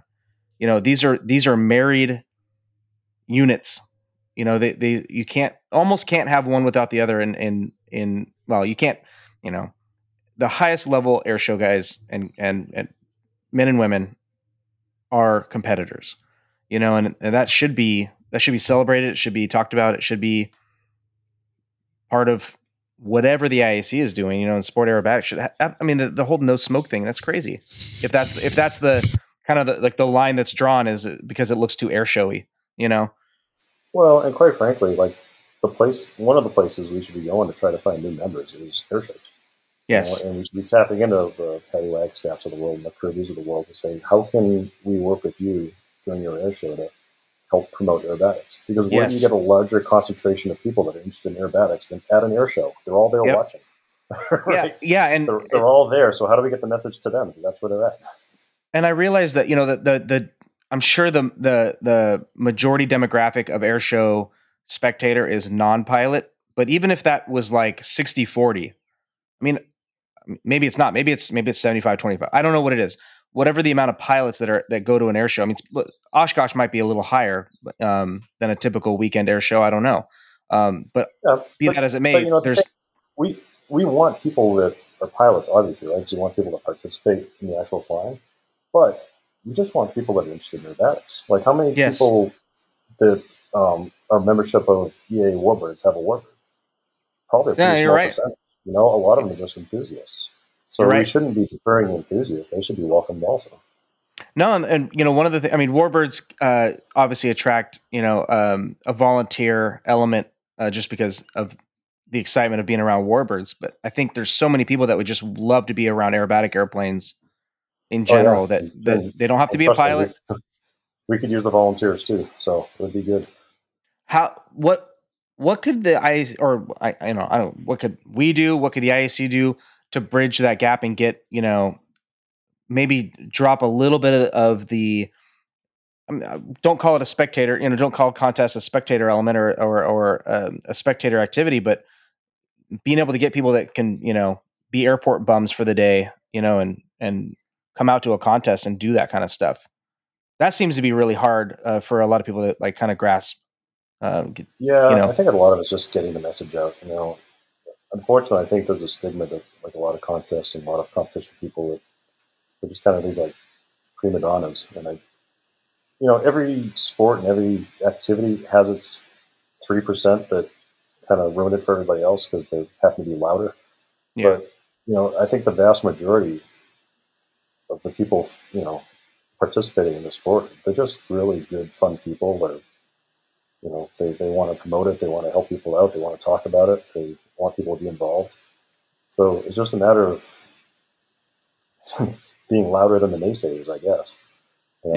and and not being afraid to try new things um, one of my favorite sayings and i credit this to Goulian because i heard it from him i don't know where he got it is that if we've always done it the same way how do we know it's the best way maybe it is Oh, that's a great way to know? put it. yeah so if you don't expand and try new things and, and see if this works or if that works or try to put on an event like whatever how are you going to know Yeah, know, yeah, and part of that is failing. You know, like okay, we tried it, it didn't work. Let's let's try something else, or go back. You know, Yeah. you can go back to what what what worked. But yeah, and honestly thinking outside it's, the box such a small bit. club i mean we have, we have like 3800 members Like, it's not a huge club so I'd, I'd like to see it be a lot bigger but you know it's and at the end of the day that's exactly what it is it's a club you know it's not a it's not a corporation it's not anything like that it's a club of a bunch of like-minded people Right. Yeah. Is there is there a Jeez. way like at Oshkosh? I was thinking obviously we can talk to the board.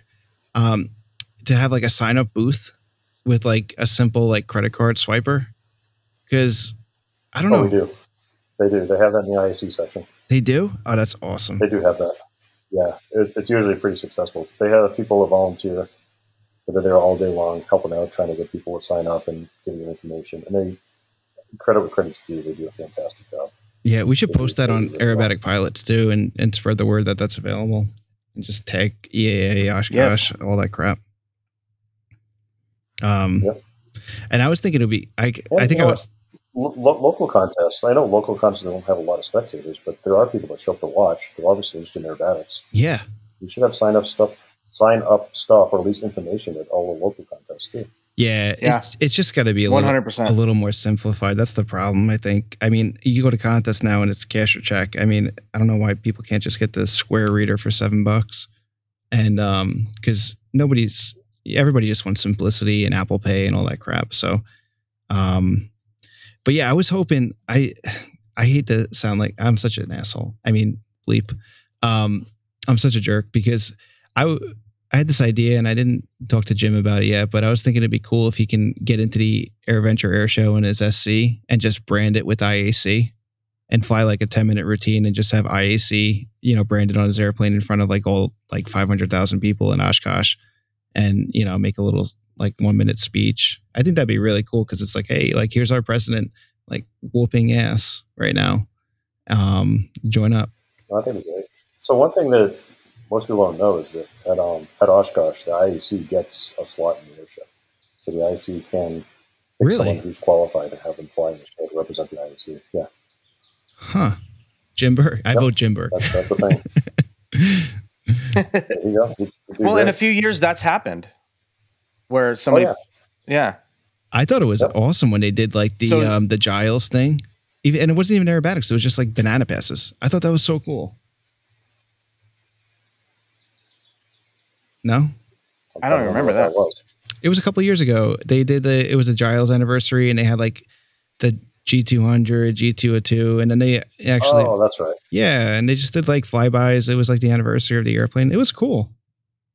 Um, I thought that'd be cool. And then I was talking to Mark a while ago about this, and I thought it'd be neat um, to do the same thing along those lines, where like if you win the nationals, you could do like the same thing, like a couple, but you know, you get a free spot at the IC Pavilion, and you know, parking with your airplane. And one day you get to fly an AirVenture and just do a banana pass or whatever. I don't know how that would work, but I don't know, just something that's like, hey, if you join the IC and compete and work hard and you win, you can fly to AirVenture or something.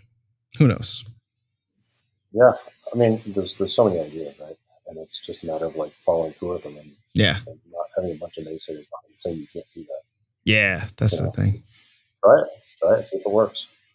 Yeah, we got to figure out how to get fly cool shit on your airplane and replace this uh Bremont, this watch. Yeah, I don't think that's happening.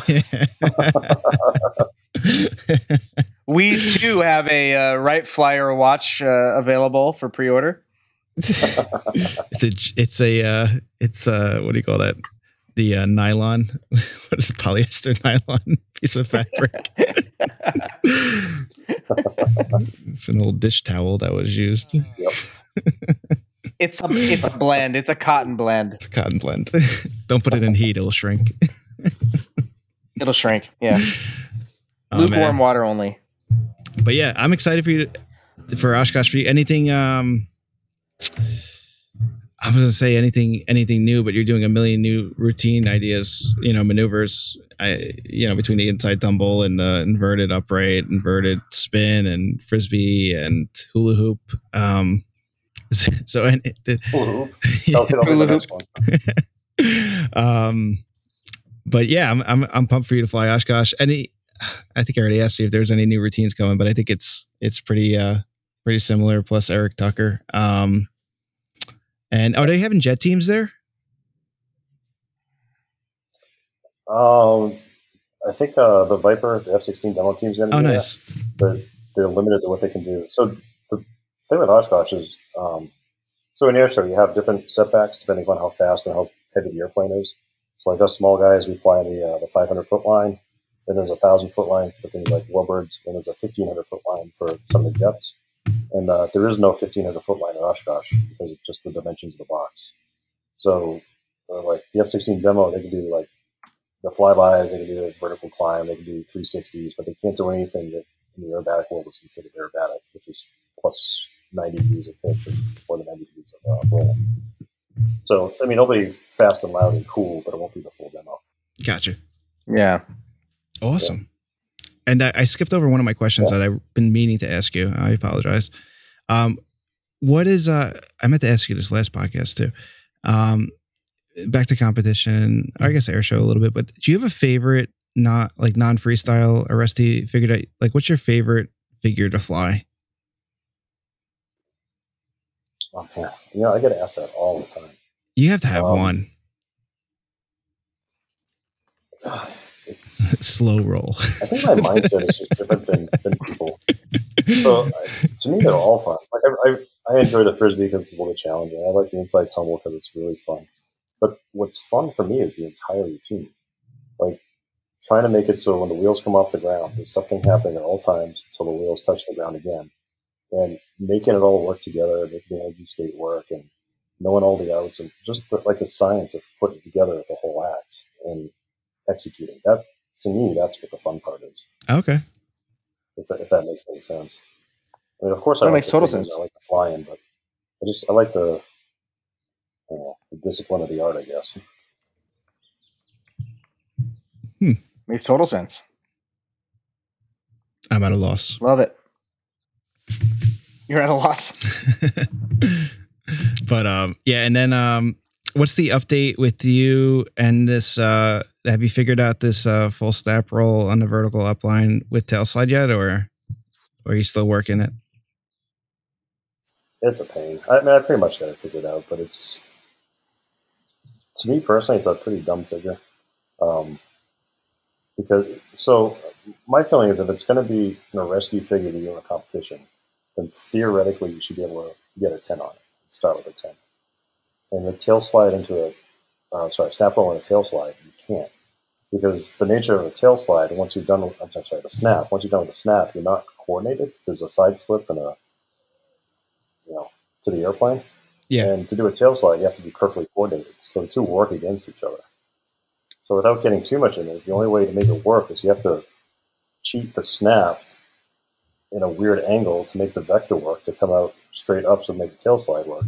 So in theory, like the best you can actually start out with is an eight, right? Because you're, you're personally, you're intentionally screwing up the snap to make the tail slide work to not get a hard zero. Yeah. Oh, interesting. Yeah, it's uh, to me, it's kind of a bogus. It's kind of fun. I mean, it, it probably be kind of a neat air show thing, but it's kind of a bogus figure for Aresti because you have to start with a handicap. yeah and then it depends on where it is in the box too which makes it even more of a pain in the ass right Yeah. Yep. But it's. I mean, it is what it is. It's there now, so everybody better learn how to fly it. Yeah. Um, and then we didn't really even talk about so much. It's great, but you've been doing a lot of coaching, um, and um, which is which I've been. It's been amazing. Um, but I really enjoyed seeing you work with AJ um, because I've seen where he was, what he was doing before, and where he is now. Um, but what I'm getting at is, uh, do you find are you working with anybody that hasn't had any prior coaching? And how much of a pain in the butt it is is it to to undo something and and redo it to the way that you think will present best to the judges? I'm not going to say better or worse uh, because it's obviously it's uh, speculative or whatever opinionated. Um, but is it really hard to to undo someone's prior training as opposed to um, you know starting from very very basics It's hard. Um, so first off, I mean, hats off to AJ. He's an amazing student. He takes it incredibly seriously. He's always taking notes, and he works probably harder than almost anybody I know. So, I mean, he's come a long way because of the effort that he's put into it. yeah Um, but yeah, when you got someone that's been doing something a certain way for their entire career, and then you go to them and say, "Well, this might be a better way to do it," and trying to break those habits and those muscle memories and that mindset, it's it's tough. And I have a lot of people like sportsman pilots or brand new pilots. They're like, man, I'd love to get coached from you someday when I'm good enough. I'm like, what good enough? It's the people I'd actually like to work with are the people first starting out because there's no bad habits to break. You know, you can kind of mold them in the right direction so Clean they canvas. skills going into it. Yeah. Yeah. So for Yep. for people listening and and for people listening that want to tell other people, if they wanted to to get coaching from you, um, they can just contact you on Facebook, and then obviously your I know you, your your schedule is like 400 days a year, um, so I know you got limited time, but they can contact you, and if you can make it work, or you can just talk to them from there. It's pretty much you just need to be at maybe like a, a sportsman level, I would, or something like that. Like, are yeah, there I any mean, are there any be at a level where restraints? you can safely and competently. You just got to be able to safely and competently fly the airplane yourself. Like I'm not gonna. I'm coaching from the ground, so you have to have somebody in the airplane with you to be safe, and you're not quite at the right stage to do this yet. Yeah, Um, but honestly, like I mean, I did a lot of coaching last year because I had the time. You know, with COVID and no air shows, and it was quite frankly it was a way to pay the bills. yeah, Um, I enjoy it. I like it, but obviously I like the flying better. Going forward, I'm going to be pretty limited of when I can actually do coaching, and it's going to have to be scheduled way at a time to actually fit it in my schedule. So I just don't want to give any false impressions that you know sign up now. Yeah. This is not really worked that way. it's Christmas in July. Yeah, I, I enjoy it, and yeah, I mean, in the future when I don't know, maybe I'm older and I'm not doing as many air shows, I'd like to get into it more. But as of right now, air shows, are- the competition is still kind of my life. Yeah, no, definitely. Are there any any schools you you'd recommend going to off the top of your head? Um, I mean, there's, there's a bunch. I mean, Sean School's good, Patty School's good. Um, I love that Any he. I I love that he's find not saying. MP Aviation. This is great. Nor sh- nor should he. I wouldn't Oh. recommend that place. no, I mean, it's, seriously, you just you just you want to do your research. You want to find someplace that has a competent instructor, instructor, right? You want to be able to learn the fundamentals to aerobatics to the best that someone can teach you, so you have the tools to go forward and start figuring stuff out by yourself. Yeah. That's that's kind of what it's all about. awesome. You ever had any interest in writing a book? Um, yeah, if I could find somebody else to write it for me. Yeah, because it's like Xavier's. He's got the uh, the monopoly on freestyle books right now. Um, but if you came out He's with a freestyle book, Yeah, you like- would. It would be. Uh, I think people would love it. Or even like a got to meet him freestyle co- um, South competition. Africa they had the World Championships down there. He's a great guy. Um, yeah, I mean, maybe something someday in the future. If somebody wanted to collaborate with me on it, I'm not the best writer, so I have to be really small words. Is he? Uh, is he? Um, Is he completely checked out? he's doing coaching. I don't know if he's flying. Um, like I said, it was, it was great to meet him. He's a very interesting guy, very humble guy, really nice guy. But um, yeah, I'd always been a fan, so it was, it was pretty cool to meet him in person. Yeah, that'd be that'd be neat for you guys to collaborate on something. Um, or it'd be it'd be neat for him to to jump in your airplane and, and fly it. Because he was, Yeah. uh, he, yeah, he- he'd be welcome yeah, he was really inventive with what he was doing with the Sukhoi at the time. Um, you know, with a lot of the Oh, uh, awesome. high alpha, love- low energy stuff. Yep. I mean, obviously, I never got to watch him in person, but watching some of the videos of him flying is just They're unreal. inspiring. Yeah, really, really good. Yeah, he does that one. He does a lot of like the the rolling looping figures, and yeah, he's the guy's just incredible. Yep. Obviously incredible. Um, oh, cool. Yeah, and he had like a gazillion horsepower in that Sukhoi, didn't he? Yeah, he had some. He had the I think think he had a really. M14R or something. It was like a fuel injected Vedeneyev with I don't know some stupid amount of horsepower. Yeah, swinging like a 300 cord propeller. Well, um, more is more. Yeah, we were talking to Philip last a couple podcasts ago um, about that S-Bach that they made, but they put a Vedeneyev on it. But apparently, it's just sitting in a hangar the someplace. fish. What's that?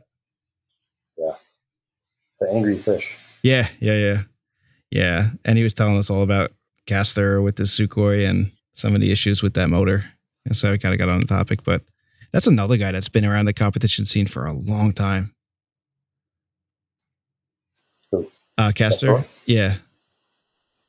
Oh yeah, mean, he's incredible too, Yeah. and he's he's just an incredible person. He's such a cool person to hang out with and be around. And he's great. Yeah. Cause you guys, I mean, you're in that clique with, with a lot of the, uh, the, like Castor and, you know, the French team and, and you guys haven't really seen each other. You, you know, usually you guys see each other, you know, every, every WAC and everything. So it's, it's been a long time since you, you kind of hooked up with your own old friends and stuff, you know? Uh, totally. Yeah, I'm looking. I mean, unfortunately, I got to wait till 2022, but I'm looking forward to the next championship and You ever seeing see, everybody again hanging out. Like I said, 50% of this for me is the social aspect of it. Hanging out with really cool people. do you ever think about flying like one of the European championships? And not just the uh, WAC? Um, Not at, Yeah. not at odds. I'd, I'd like to. It's it's a it's a schedule thing, and Uh. before it was an airplane thing. I wasn't going to ship my airplane over just for that. But now that Aude has her plane there, um, and it's an, it's open now, so Yeah. I can actually enter it and have my score count. Before it was it had to be an HC. That'd be really um, cool.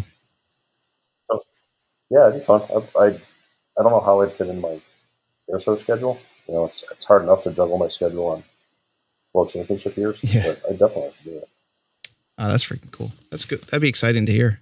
And uh you know, What do you do to relax? um, I'm always I'm a, I'm actually a pretty relaxed guy. I mean, Jeff knows he's hung out with me. I'm Yeah. fairly laid back. Um, but I don't know, chill, play some guitar, fly some more. Um, are you guys gonna I mean, I don't record any more a music? lot of different things. Oh, I don't know. I'd like to. That was a lot of fun. Yeah, I think everybody enjoyed That that. was that was a ton of fun. And Adam Yeah. Adam's got a uh he's got a voice of an angel. Isn't that unbelievable? Who knew? Who Yeah. knew? He did a great job. Yeah, right. Oh my god. You can fly insane.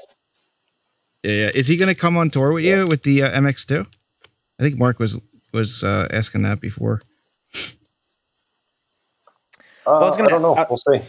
I was actually going to ask mean, if, if there was uh, plans for the MX2 to kind of um, spread, or if you were going to spread the the MX2 um, out a little bit um, and not have your MXS be worked worked out too much uh, with team members, um, and have the MX2. You know, maybe have Adam fly the MX2.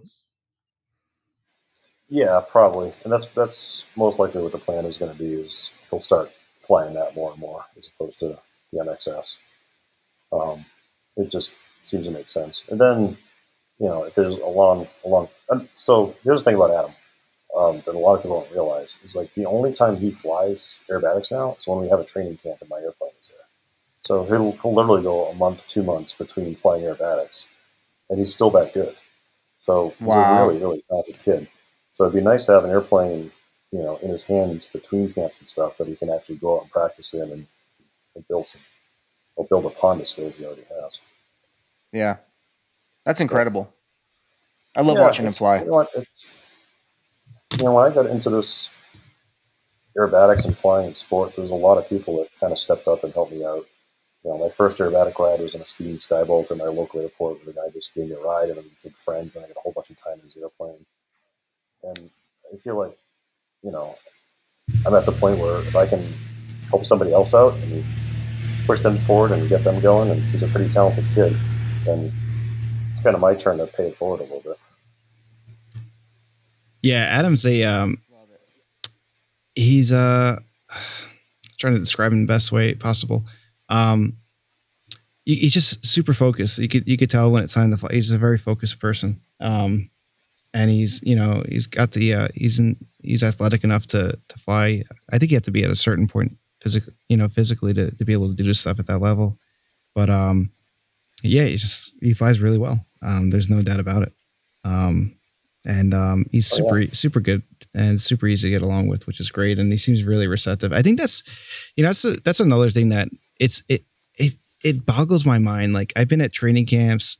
Um, I was at a training camp. I won't say the person you know when I was training with you at, in Tennessee, but I was at another training camp with uh, and it was in like. This is a while ago. It was in Pennsylvania, and you know you know Nick Nick is very accomplished and he- you know one would say that he kind of knows what he's talking about. And he was training this guy wanted to do camp, and he was in sportsman, and Nick was teaching him, you know, some stuff with rollers and um, you know, just normal stuff. And the guy's like fighting with him on the radio, like, no, that's not how you do it. And Nikolai's like like arguing back and forth. And I'm like, I'm like, dude, this guy is is it's forgotten more than you'll ever know. Like, just shut up and listen. And I feel like if you decide to do a training camp, you really have to, com- you know, you really. It sounds so cliche, but you got to commit to it. And you know, I've always made the the joke that like I think I said that with like our training camp. I was talking to somebody. I'm like, if Rob wants me to go clean toilets because it will help my my you know snap rolls or whatever, like I'll go fucking clean toilets. I don't care, you know, um, because that's what he says to do, you know. And I think that I wish you had told me that. You'd be cleaning yeah. get, get out the uh, the yellow gloves. Um but yeah there's like there's a bunch of people that that i see that like they go to these training camps and they're just not open-minded about it and they're not committed to it. And you know maybe they get maybe it works for them. I don't know. But to me i, I feel like you got to just go in there and be a good be a good learner and be a good student. And um because otherwise you i don't know it's just i can ramble on about it but it's just it, it just boggles my mind that that Yeah. you know like you got these these coaches out there with all this experience and they're trying to you know help and and pass this this you know this knowledge on that's been proven. And you get these people that have like you know 50 hours and they're like no mm, i don't think so. Like what? It's I've I've coached with people like that, and it's, it's frustrating for me because you know the way I look at it, I'm like you literally you're paying me to be there to give you some tools and teach you how to use these tools, right? And what you choose to do with them after the camp, that's up to you. You know, if if someone gave you a different set of tools and you like them better, and that's cool, use those. Yeah. You know, but to it's like when you're there and you're arguing with me about how to do something, it's like, well, what what are you paying me for? Why did you bring me there? yeah, exactly. no mark it's true it's like no joke Try it, and if, you- if if if you don't like it, you don't have to do it in the future. But well, just try it. Trust me, I'm I'm not out to like make you fly bad. yeah Oh, I know it's not a joke. I've I've heard I've heard the stories of people Rob has coached and has done have done this to him, Uh, it's got to be and frustrating it, and it blows my mind. And then they'll probably, I bet you that they'll probably Totally. come back and be like, I went to a contest and they still scored it a six. It's like, well, yeah, because you didn't listen to me. Yeah. Oh my God. because you still didn't do it right. Yeah. Oh man. But you got to, I, I just I don't I don't understand that concept of like, hey, I need to work on these because I don't do them right. Can you tell me what I'm doing wrong? Here's what you're doing wrong. Yeah, I don't think so. no, that's not what I'm doing. Yeah, exactly. No, I'm, yeah. I'm not. I'm not doing that. No. These look way better up here.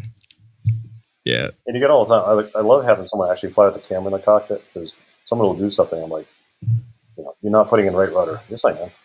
you're not doing right rudder. Yes, I am. And then you come down and watch the video. Hey, look at that. You're not using right rudder. Hey, look at that. It's like innocent until proven guilty. yeah. Yeah. Oh my God. That's Jeff, funny. Which, Jeff did that that with my happens to all of us. snaps. That Jeff did that with my happens to all of snaps for sure. Yeah. Oh, really? Remember that Jeff with the snaps? Like you're like, dude, you're like you're taking out left. You're taking out rudder. I'm like, no, I'm not. Yeah. Freeze frame. video. I would I would have bet my kids on me. Like, no, I got full rudder, and dude, I'm good. Yeah. So, quick tip for everybody: ninety-nine point nine nine nine percent of the time, if a snap roll is not working or not going well, it's because you took the rudder out. Yep. It's Yeah. usually always the cause. yeah. It's funny, man. Yeah, and sure enough, sure. is- Sure is. sure, sure. Sure is he double hockey sticks. Yeah.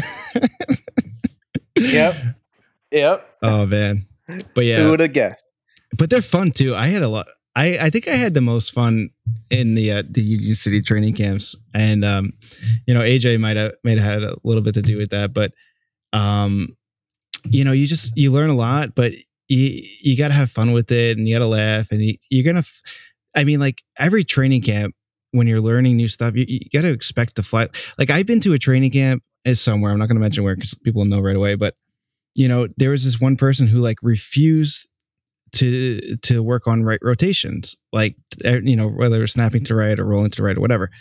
And I remember telling him like, dude, like you're at a training camp, man. Like this is the time where you need to practice it, and you got somebody looking at you, and and they'll be able to help you. Like if you're afraid of looking bad in front of me or somebody else, like you you look a lot worse being afraid to to practice stuff that you might not be good at. I mean, I have more respect for the person who's who's willing to work on something that they know is going to look like shit, but at least they're working at it. Where it's like, you know, everybody can hit their best figure on on on whatever. So what's the point of practicing that in front of a coach? Go practice that at home. Um, but uh, yeah, exactly. I, I, I get that all the time. You know, well, right. Well, I don't not very good at it. Well, this is the place to start practicing. Yeah, is, you know, why are you here? You're not at the competition. You're training. So, yeah, let's start working on it. Yeah, let's, I'm not here to work on the things you already know how to do. Yeah. Um, but yeah, tra- I was, what I was getting at is too with the training camp, and I've said this before. You know, before I ever went to one, I was like, "Ah, oh, that's a lot of money. I don't think it's worth it." And um, it is is the polar opposite. I mean, it's just if you can find somebody that's, I mean, that's competent and has experience, um, and you can go to a training camp with them, it will save you so much. Not only will it save you a ton of money because of all the mistakes that you're gonna have to un on F and um and relearn or whatever, but it saves so much frustration because I remember before going to a coach, I was trying to, you know, I'd be trying to figure out a certain maneuver and it just I'd be missing like that little ingredient to make it right. And then you go to a training camp and they're like, oh, just, you know, add a little bit of, or like you did, like fix your trim a little bit, or, you know, add a little bit of pressure on this but It's like this little thing. And all of a sudden it's like, it goes from an eight to a 10. Um, so anybody listening, go to a training camp. I promise it'll be fun. And if not, Mark will pay for it in snow cones or something. True. Yeah. At the end of the day, it actually saves you a lot of money. Yeah. Ton of money. Yep. And wear and tear on the airplane. Yep but it saves uh, to me like obviously the money's huge um you know but the amount of frustration you know because i so many people i think get frustrated from the sport and um you know in worst case scenario they leave the sport because they're just so frustrated they can't get something but it will save you so much you know just getting back from a flight and being like what the hell? Like this i'm flying like you know flying like crud and i don't know what to do and I'm and you just keep going back up and doing the same thing wrong and it's like ah and then you go to a training camp for a weekend and you learn that and six other things um so yeah go do it you have anybody does well, it's, it's all good no you go what were you saying oh, I was just I was just gonna say it. So I was just gonna re, um, no, go ahead. I was just gonna emphasize what you already said. No, I was just gonna ask you if you outside of you know somebody the known do you know any coaches that are that people can you know reach out to or you know because or i am or something like that that might be uh, open to you know with their schedule to to watch fly? I mean obviously there's there's patty down in uh florida where you can get some training and tutima in california. Is there anybody else that's doing i don't really know anybody else doing like coaching traveling. Well there's, there's sergey there's nick there's um um I don't know if John Morrissey is going to travel. Um, um, I think Lynn. I'm sure there's some other people doing it also. Yeah, Linda, I think is traveling. Does Ben? Does Ben do any coaching? Ben Freelove? I know you said he was with the Red Bull thing or whatever. Yeah, I'm pretty sure he's coached some people in the past, but I don't. I'm not really sure. Bill Stein uh, travels and coaches, doesn't he? Oh yeah, Bill Stein. Bill Stein does a lot of coaching. Yeah, he's great. Yeah, and uh, Mike Goulian, Matt Chapman do coaching. Call them, tell them we sent you. No, just kidding. Use promo code Fly Cool Shit for ten percent off. Nah, it's a it's yeah. uh, you don't have to pay cash. You just bring hair. Yeah, products. your first your first training lesson's free. yep. Yeah, at the at the end of each training weekend, Mike Mike gives you like the uh the shampoo that you get in hotels, like the shampoo samples. Here's a Here's a thing. the little mini bottle. Yeah, like thanks for thanks for using uh, Mike Goulian aerobatic Aresti training. uh, I'm glad we're not going to see him again at Oshkosh. Maybe he'll forget about all this. Oh man, we love Mike, Don G, the Don. I gotta. I want to. The Don. Actually, we it shouldn't be a secret. Um, we were talking about it, but I was going to say we should keep it secret and make like an Aresti pinky ring. But no, we should make ourselves held accountable and make like a nice I can't afford real gold, but we'll make a pinky ring. Yeah, fake gold pinky ring with like a line, like a like a full snap roll on a level line and diamonds across the across the front.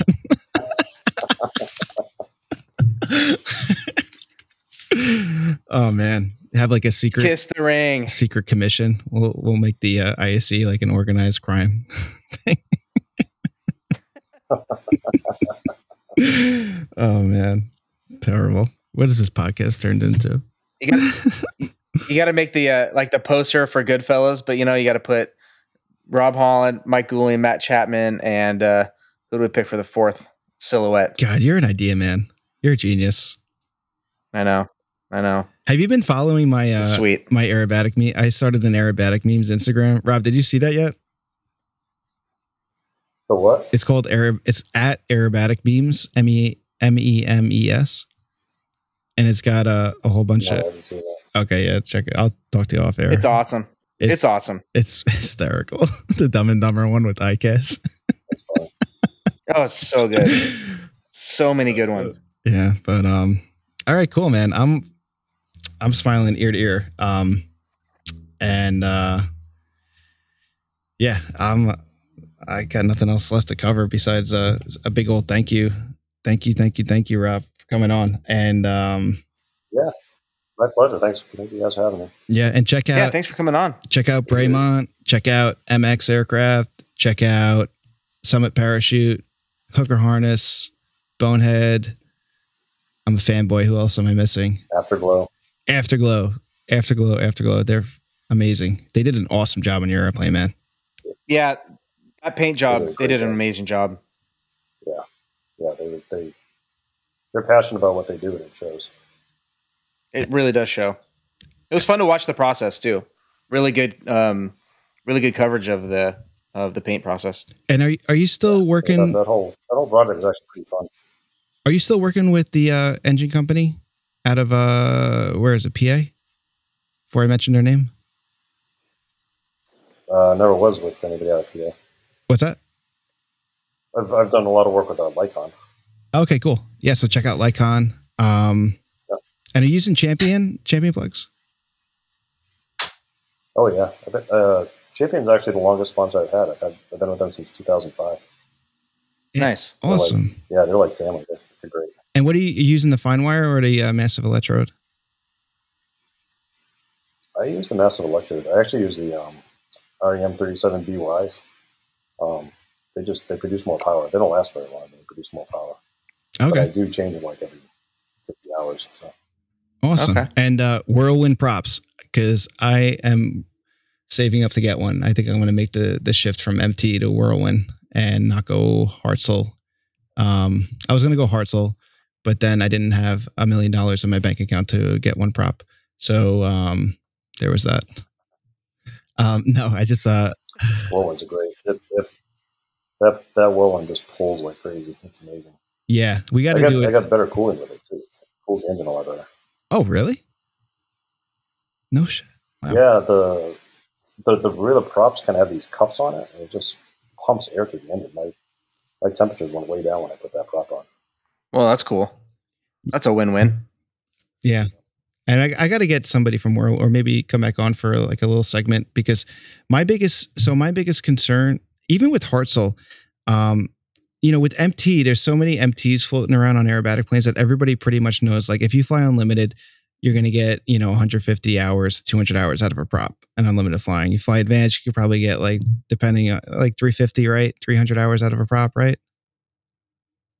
For MT Maybe, yeah. and then like anything else you're you're a sportsman or whatever in a snap here and there you're probably looking at four to five hundred dollars four or five hundred hours between overhauls but um with Hartzell and Whirlwind, at least for me, I have no idea. Like, if you fly, if you're in the advanced category, if you're in the unlimited category, and you put X amount of hours on the prop, like, I don't, I have no idea what the overhaul periods are, or like what you have to look. For, you know, like, I think, um, I think that'd be great to talk about, um, with the, with those props. Yeah, they're, like they're pretty. I'm not gonna say they're completely bulletproof, but they're fairly bulletproof. I've never really had an issue with them. I send them my prop every year to go through because they're a sponsor and I can just do that. Yeah, You know, I got that luxury. But there's never been an issue with it. You know, they change some seals because they can because it's a part and they send it back to me. So, Um, what would you say? yeah, I, I don't think anybody flies that prop harder than I do, and it's it's been amazing. No, I don't think it's it's gonna. I'm not talking about something something going going south with it. I just mean you know with the MT, you look for you know if the blades are getting a little loose and how much gre- grease is getting slung from it. Um, but with the whirlwind, Yep. um, you know, like if I fly, let's say like with me, if I fly, Isn't it? Isn't it? Isn't it crazy that's a thing? I know like You know, measure to it's prop just you know it's gonna- measure to prop travel. it's, it's, it's gonna grease is grease is gonna come out of it, and oh, that's okay. It's, it does that, and yeah, prop wiggling, yeah, but it, you can wiggle it. But once it gets to this point, yeah. you should no, it shouldn't wiggle at all. Dude i was um i had an extra 200 and that prop is known to leak like worse than the others. Um they were saying it's because of the harmonic with the force i don't know or the o-ring anyway so it was slinging grease and um i called up i wasn't you know i was new to the airplane. I didn't have i still don't have a lot of experience but i called up mt and i spoke to somebody i don't want to throw them under the bus. But i was like hey like you know i'm getting a lot of grease coming out. Um i know that you know grease can look like a, it's a lot more than it usually is and I just want to like, you know, talk to you guys, make sure I'm safe. And the guy goes, he goes, he goes, it's fine. If it stops leaking grease, then you have problem. it's like, what? Yeah, exactly. Ugh. How do I know when it stops? It's so much fun to say that when it's like, you know, like when you're being cheeky, you know, it's like the radial engine stuff. Like when it stops leaking, it's mm-hmm. out. it's not cool when the person that's supposed to overhaul it and tell you that it's safe or not tells you that. yeah, exactly. So I don't want to put you on the spot, but I, I think we should definitely because it's it's definitely worth talking about because I'm not saying that the MT is a bad prop at all. Um, I haven't had knock on I haven't had any issues, but I think that if we did a segment or you know if other people who had more popularity than we did, you know, talked about you know what the maintenance schedule is on them, because like if I had a dude, if I had your sponsorship and I can get it and you, if I can get it overhauled every year, I would. Um, it's a no brainer. Um, but for me, you know, for the, the non-airshow guy or whatever, um, I just, I, it's going into an unknown. It's, it's hard to justify the purchase. You know what I mean? Um, Yep. and if I just knew, knew about it a little more, I think, I think that would, that'd be cool because I spoke to, um, another guy. Um, I don't know if he wants to mention his name, but he's got one on a, a 330 LX and, um, he loves it. Um, absolutely loves it. And it's like everybody I speak to loves this prop. So if I just know what I Yeah. what the maintenance is like on it, um, uh, and then I'll get it. I Ca- I think I'm going to get one eventually. Can I be mean real quick? Yeah. Can I can I be semi mean real quick? It can't be worse than MT in terms of overhaul schedule, reliability. And I, I mean, I, I've flown several airplanes with MT. My airplane has an MT. They're they're good, you know, for what, the, especially for the price. You know, it, it kind of, you know, at that at that price point, it kind of makes sense why some people or why some manufacturers put the MT on. Um, I mean, it can't be wor- a, a whirlwind can't be more unre- unreliable is the wrong word, but you know, I think we all nobody. How do I say this? Everybody knows somebody that has an MT that's slinging grease. Oh, it's got, yeah, Right. That that complains about it. Yeah, I mean, I, very few people I know have an MT that that is fresh, works great, no, no, uh, no seal issues, no slinging grease, Dude, the, um, the, no surface cracks. I mean, common ev- everybody's thing- got something. the common thing that people say is, "Yeah, I got my my uh, MT overhaul. It's not slinging grease as bad as the other one." That's like that's like a good sign. Like it's like, oh, yeah, this one's holding pretty well. Like, oh, shouldn't it do that already? No, seriously, like, oh, I sent, I sent my, uh, my you know, was slinging grease, so I, I pulled it and sent it back. It's not sling slinging grease as bad now, so that's good. It's like, oh my god, that's the metric. or the uh, the thing with the MT with the Yep. sap, you got sap in the wood, and then after a while, you get this bubble coming out of the prop. Gets the, the sap in the wood Yeah. travel down or something like that. Rob is. I'll say it for you, Rob. I know what you're thinking. MT stands for mil, minimal thrust. I get it. I get to hear you speaking to me. He's literally like I could hear his brain Yeah. minimal thrust. I get it. but yeah, I'll Uh, probably go to whirlwind. I may have said that once or twice in my life. Yeah. and then the other thing I got to just figure out with the extras, the extras it needs like a an extension on the flange for the prop to fit. So I just want to figure that out and see what kind of effects that has, and you know, on the uh, the crank and and all that crap. Um, But yeah. I, don't, I don't. I don't think it's much of a factor. sold. Yeah. Maybe can you get like a discount code for us? whirlwind. oh man, I love it. But yeah, um, gosh, yeah. Check out anybody who wants to. uh You got to check out that watch on Bremont. Um, not to buy, just Dude, it's it's yeah, pretty check sweet. it out. It's it's really cool. And if you see uh if you see Robin and Airshow, flag him down and tell him how much he's terrible at flying, but you want to see his watch. Absolutely. um yeah, man. Dude, thanks for coming on. I really enjoyed this. And uh I'll keep in yeah, obviously Yeah, Rob, it was a lot of fun. we're in touch and then we'll keep everybody updated on this uh the ongoing crisis in uh the FAI world with uh, the World Advanced Aerobatic Championship. Yeah, when I find out what's going on tomorrow, I'll um, I'll send you a text and let you guys know. If I forget, just blast me a text and I'll I'll let you know. Yeah, man. Okay. And if, Yeah. if any Sounds of good. And if there's uh, anything else that you want to come back on, you know, you're you're this is your platform anytime you want it. Well, I appreciate it. Thank you. Yeah, if any of you, if you're talking, you know, without odd, I keep on calling her a different name, but if uh, if one of your friends overseas want to uh want to jump on and have some fun, um, that'd be uh that'd be pretty cool. I'd love to hear what what Aude's take is on uh just everything going on in Europe with with flying aerobatics and the MXS and just you know inside baseball stuff with the French team. Oh, you, you guys have enjoyed talking to her. She's great. She's a Awesome. lot of fun. Yeah, let's set that up. She seems like it. Yeah, in a couple weeks. We'll uh yeah, I love it because then uh, you guys can even compare notes live with uh, what you're doing with your MXs. That'd be cool for people to see. Definitely. Awesome, awesome. Sounds fun. Cool. Anything else? Awesome. Well, I, no, unless you guys got something, I'm good. Uh, what are your next three shows? I got Just really quick. You got Battle Creek coming up, Oshkosh coming up, and anywhere in the Northeast you're flying? Battle flying. Creek, Oshkosh. Um, September, yeah, I'm going to fly at um, Portsmouth in New Hampshire, and I'm going to fly in um, Brunswick in Maine, Sweet, both in Nice. uh, early September. Yeah. awesome. Those are the only times you want to go to uh, either of those places. Is in September when it's not minus 400 degrees Watch it. and snowing. You bite your area. bite your tongue, Mark. You bite your tongue. By the way, how's your fish? Did your fish die yet? Nemo? No, he's awesome. He's he's still he's still doing his thing. All right, Yeah, he's, he's still alive and kicking, man. good to know. Good to know. Approaching nine years old. Yeah, yeah. And uh, yeah, fly cool shit promo lift aviation better than any other aviation company out there, because we say so. Kind of.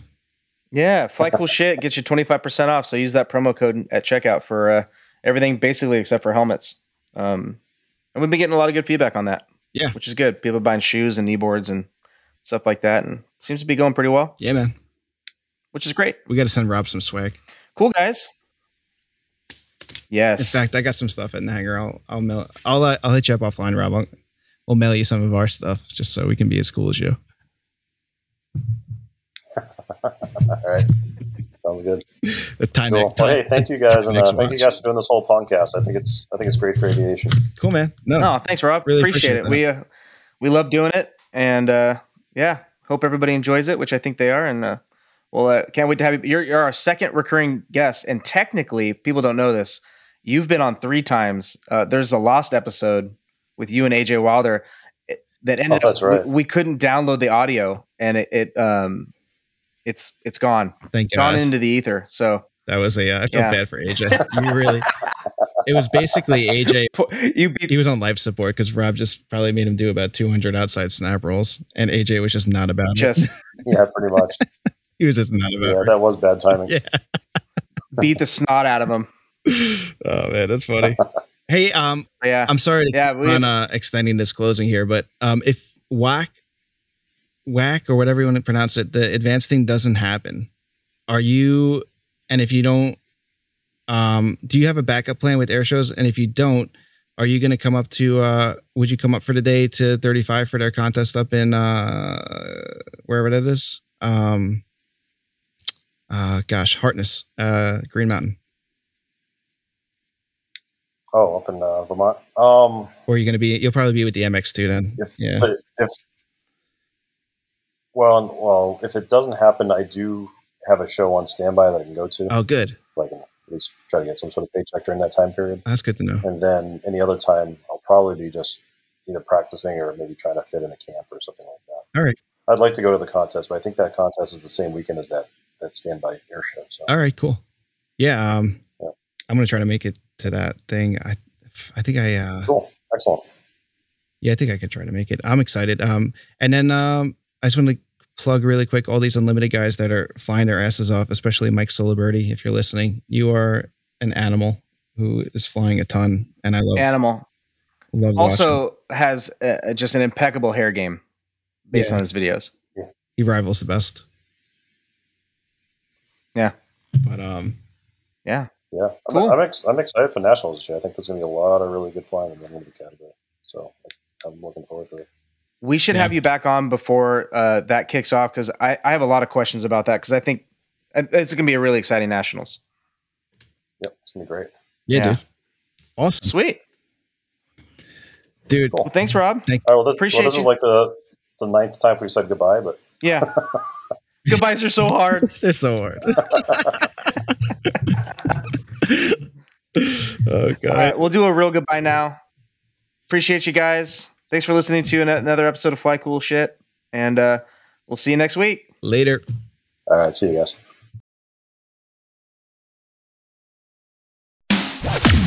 Thank you for listening to another episode of Fly Cool Shit. Be sure to check out our website at www.flycoolshit.com. Subscribe, rate, and review the show on iTunes and Spotify. Any questions, comments, or feedback, shoot us an email at flycoolshit at gmail.com.